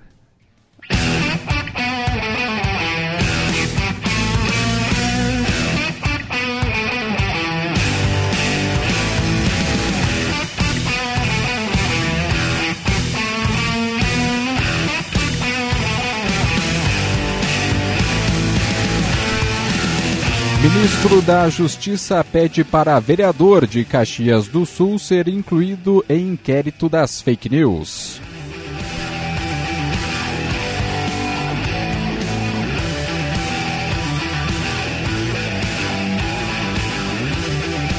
Metade dos resgatados de situação análoga à escravidão na Serra trabalhou para grandes vinícolas. O restante das, dos safristas da uva encontrados em condições degradantes prestava serviços para produtores independentes.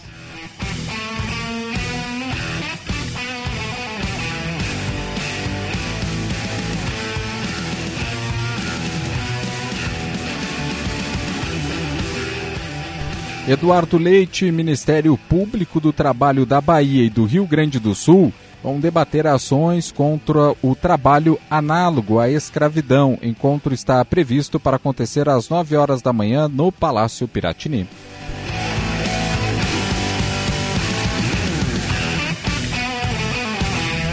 Também no Pioneiro em GZH, jovem morto em acidente de trabalho em Vacaria tinha se mudado para trabalhar na safra da maçã. Jefferson Pascoal da Rocha, de 18 anos, era natural de Bagé.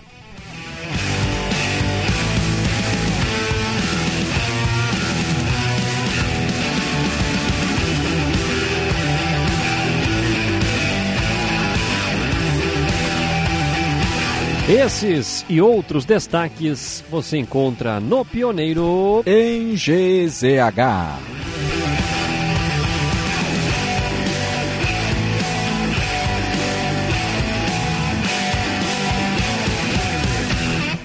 Nove e quarenta. Trintão. Trintão o quê? 30 minutos do segundo tempo, Brasil 2, Ponte Preta 0, Copa do Brasil, segunda fase. Muito bem. Falando em pioneiro em GZH, eu abro aqui a parte do esporte e tem a seguinte matéria Olha. assinada pelo nobre colega Tiago Nunes. Opa, nobre, hein? TJD realiza julgamento dos envolvidos em confusão no Caju. No total, a Procuradoria denunciou sete integrantes dos dois times e os dois clubes. E você mencionou isso na, na abertura do programa, Sim. nas informações da dupla Caju, que no fim das contas não, Deu em nada. não deu em nada. Terminou em pizza. A gente fala aqui da arbitragem. Sem borda recheada. Sem borda recheada. A gente fala aqui da federação, a gente fala da arbitragem, mas precisamos também falar do capítulo TJD do Rio Grande do Sul. É um órgão muito conivente com as coisas que acontecem no futebol do Rio Grande do Sul. Muito conivente. E as imagens foram fortes. Fortes, feias, foi para todo o Brasil. Soco. empurrão, invasão de campo. E aí o que, que acontece? Os caras ganham um jogo. Como já cumpriu? Já não dá em cumpriu, nada. E o- o- É, é o- exa- exatamente o suco de futebol brasileiro.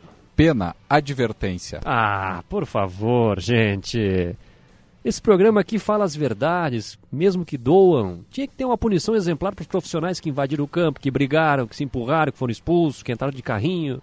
É. Ah, não, é só um joguinho ali, vai lá, já cumpriu. Já cumpriu. Os Ah. quatro jogadores, três do Caxias, um do Juventude, receberam um jogo de punição já cumprido, porque eles foram expulsos com cartão vermelho, então uma partida já. Se fosse duas partidas, aí sim teria que cumprir nessa última rodada. Obviamente que o torcedor ele não tem o tempo disponível para pegar e assistir um, um julgamento, porque dura horas, ficar Sim, ali na frente começou do... seis horas e terminou oito da noite. É demorado. É. O torcedor não tem esse tempo que a gente, por obrigação, muitas vezes acaba assistindo para ter informação, enfim. Eu não vou lembrar qual o jogador, enfim, do Caxias ou do Juventude foi julgado recentemente e eu fiquei assistindo o julgamento ali. E um dos argumentos de um dos, dos auditores, era o seguinte: não, eu vou mudar aqui o, o artigo que ele está sendo denunciado, porque se a gente colocar o artigo B e não o A, eu sei que não vai ter nenhum tipo de consequência no próximo jogo, ele não vai ficar é, punido. Então vamos mudar aqui, vai ter uma punição, entre aspas, mas não vai ter nenhuma consequência para o time. Ele usou essa expressão. Ele não tem que pensar se vai ter ou não consequência para o time, ele tem que pensar em dar um exemplo, em votar numa punição que o cara não repita mais aquela ação. Então, esse é um exemplo que eu estou usando para exemplificar as coisas que acontecem. Está falando aqui alguém que não tem nenhum tipo de conhecimento jurídico da situação, mas a gente observa casos toda hora de situações que são recorrentes no futebol, de brigas, de confusões, e aí vai para o TJD e não acontece nada. O Rogério Zimmermann, que deu uma entrevista polêmica lá no Após começo, o- no começo, jogo do Inter. não lembro que rodada jogo foi. do Inter, é. Não lembro que rodada foi, mas já faz um bom tempo, né? Sexta ou sétima? Bom, a gente está acabando a primeira fase. Sim. Até agora não foi julgado. Não, ele, o, o julgamento foi marcado, daí no dia foi retirado de pauta. Exato. O Brasil, que no ano passado recebeu punição pro, pro campo sem torcedor, ou Dois jogos. perda de manda de campo, o que, que aconteceu? Entrou com liminar e jogou hoje, jogou esse ano. Jogou e converteu a punição é. a ações, né? Exatamente. É, são essas coisas que, infelizmente, não dá para entender. 9h44, vamos pro intervalo? Vamos para o Então chama aí o intervalo. intervalo aí, porque eu tô irritado. O intervalo!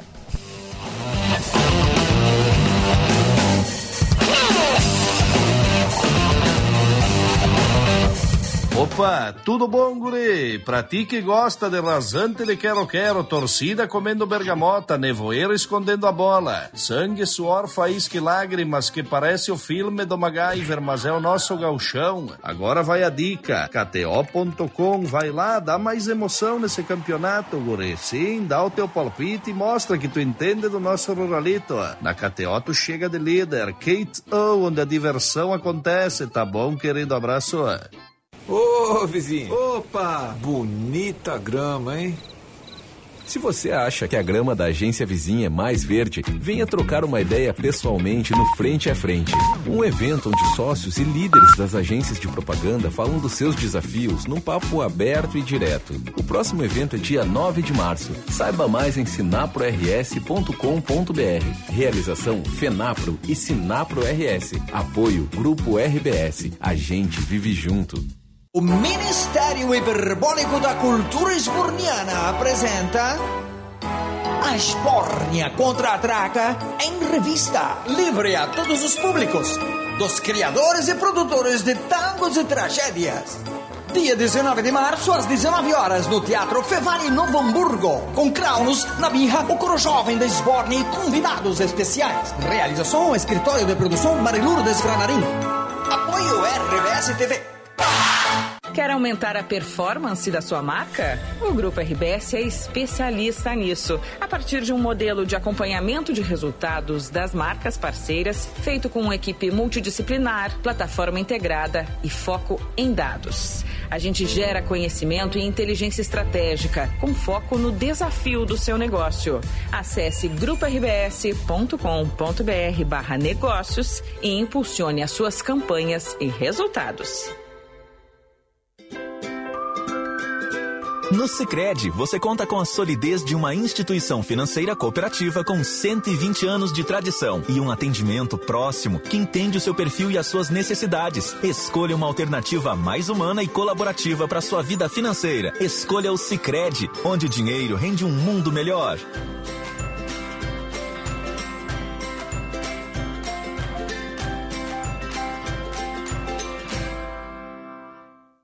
Todos os dias, o correspondente gaúcha Resfriar te atualiza com as principais notícias das últimas horas. Os acontecimentos daqui e do mundo, previsão do tempo, trânsito, tudo o que impacta o teu dia a dia. De segunda a sexta, às 8 da manhã, meio-dia e 50 e 10 para 7 da noite. Nos fins de semana, sempre ao meio-dia e 50, aqui na Gaúcha.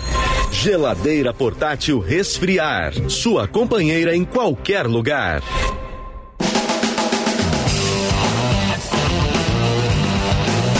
9h47, o show está de volta aqui na Gaúcha Serra, no oferecimento de Alma Incorporadora. Fazer bem feito é nosso compromisso.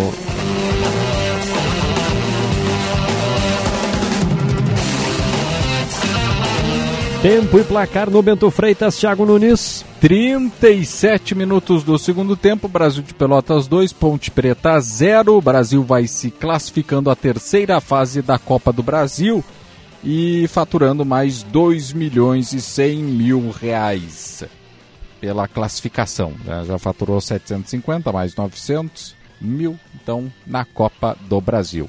E tem mais gaúchos depois, né? Quando? Amanhã. Hum. Amanhã tem outro gaúcho. Piranga? O... Não é o São Luís? Sim, foi o que eu falei. Isso, é, né? A mesma cidade, né? Praticamente. Piranga é... é. Copa do Brasil amanhã tem, ó, Remo e São Luís, às 20 horas. Também temos outros, outros hum. três jogos. É que no finalzinho do programa a gente já, já, começa a pesar o microfone, né? Sim, sim. E a língua também, né? A gente já falou muito aqui, é, às vezes fala. Exatamente. 19 horas tem Camboriú e Bahia. Tá. Jogo em Santa Catarina. Uhum.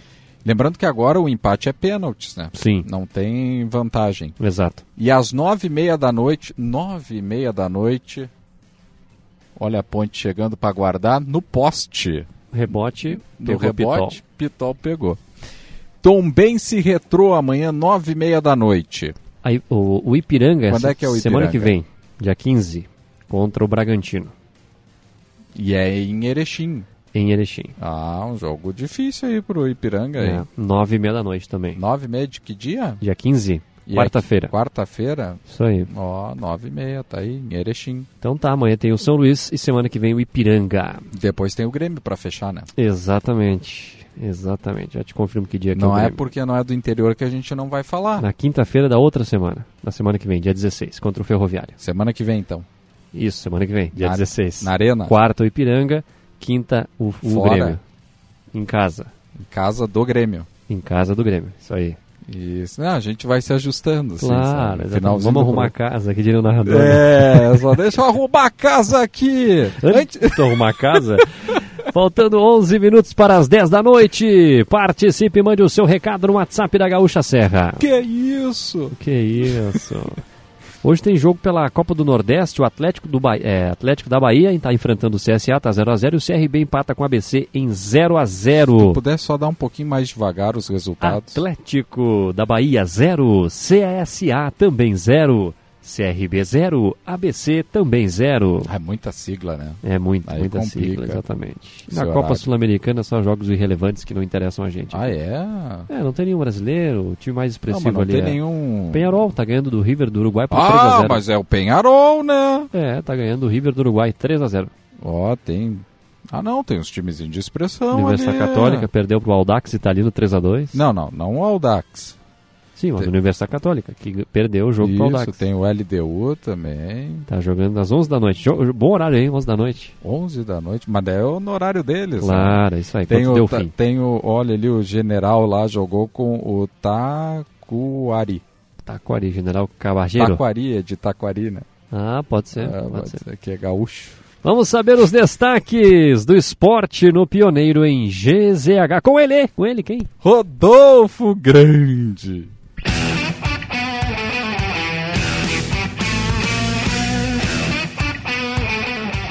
Saiba do que o Juventude precisa para garantir vaga na Copa do Brasil de 2024. Última rodada do Campeonato Gaúcho pode definir a classificação para a competição nacional.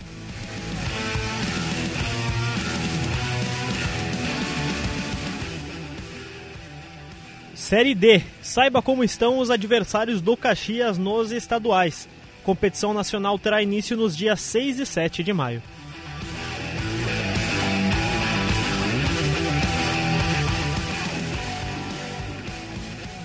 Muita gente critica que não é uma grande equipe e eu concordo, diz presidente da ACBF sobre elenco para 2023. Luir Marciano Scheibel também elogiou o início de trabalho do técnico André Bier.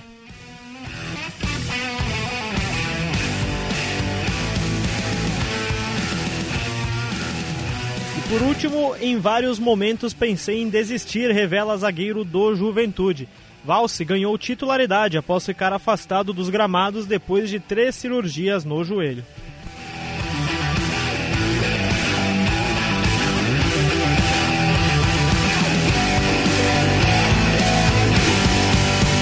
Esses e outros destaques no esporte no Pioneiro em GZH.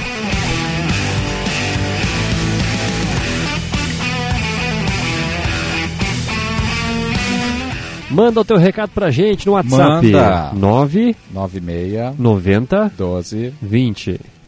Enviar. Isso aí. Isso aí. Ficou legal esse nosso, nosso jogral aí. Jogral. Podemos jogral, utilizar mais jogral vezes. É bem novinho. Isso, é. Interessante. Nogri, é, nogrinho não, novinho. Novinho. Misturei É novinho que- com é. jogral. Ficou nogrinho. É, o Ah, microfone pesa essa hora, né? Não, já tô aqui, olha, Acontece na uma capa ma- da é, gaita. na capa da gaita. Tá mal mesmo. É isso aí. É. 43,5 no Bento Freitas, 2 a 0 Brasil. Próxima fase é sorteio, né? Acredito que sim. Sim, porque os times da Libertadores Exatamente, entram. Exatamente. Eu estava observando Ah. também nos destaques que o Rodolfo trouxe há pouco. Quais? Que o zagueiro volta a treinar do Juventude, né? Um zagueiro que nem estreou ainda. Gordidio. Gor- E eu tenho muita curiosidade de ver o Gordidio. Ah, mas vai demorar mais um pouquinho pra te matar essa curiosidade. Ah, é? Não Só vai, na. Série B, então? Acredito que sim. Tá voltando Ah, a treinar mas aí- agora, é um jogo importante no sábado, não vai arriscar, né? Não, com certeza. Tá recém voltando a treinar, mas eu É. quero ver ele em campo. Mas porque... tu vais ver na Série B, ou não, né? Vai saber se vai chegar outros zagueiros melhores do que, melhores do que ele. Não, a gente não viu ele em campo para ver se é bom ou não. Ah, mas o pessoal tá assistindo os treinamentos.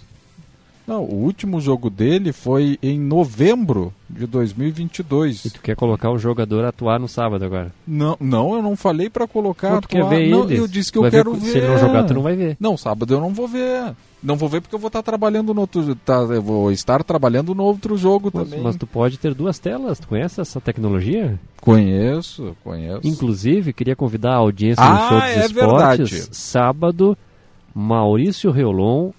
Não, não. Eduardo Costa e Maurício Violão. O narrador sempre vem na frente. Tá bom, então. Eduardo Costa e Maurício Reolon estarão na transmissão do GE.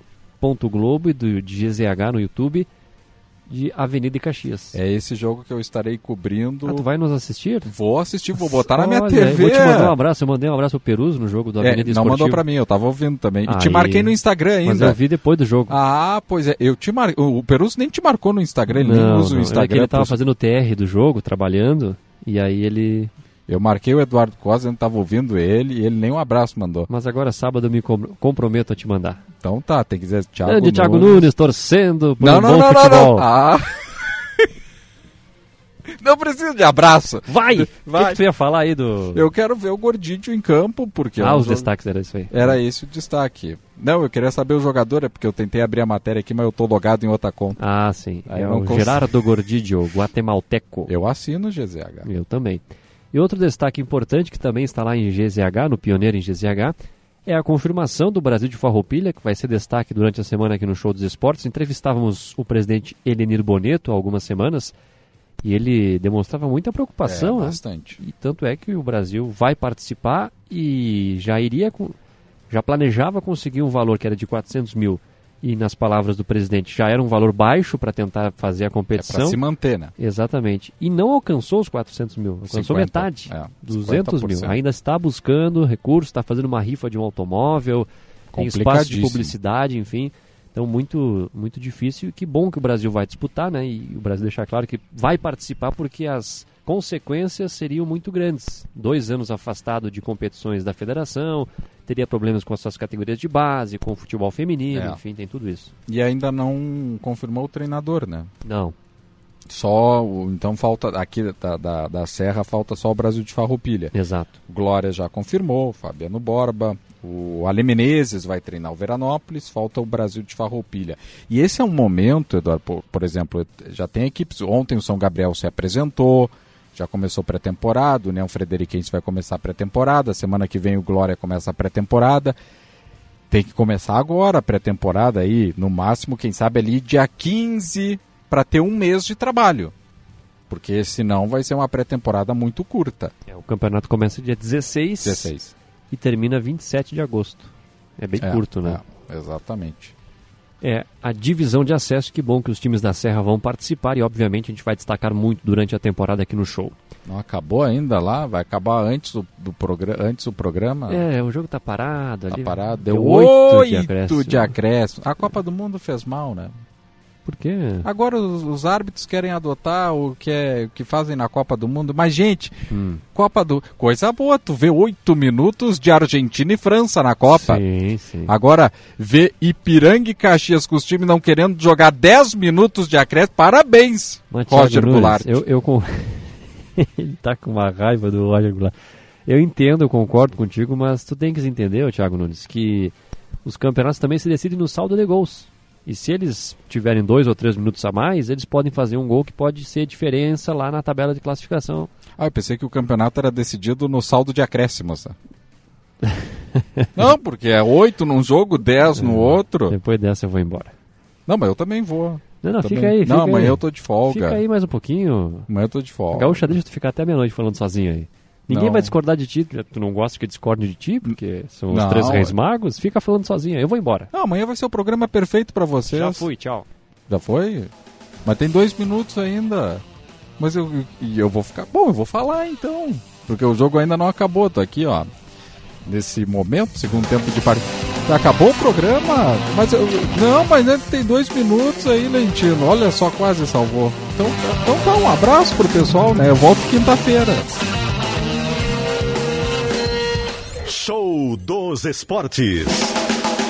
Futebol e bom humor nas noites da Gaúcha. Parceria Almo Incorporadora.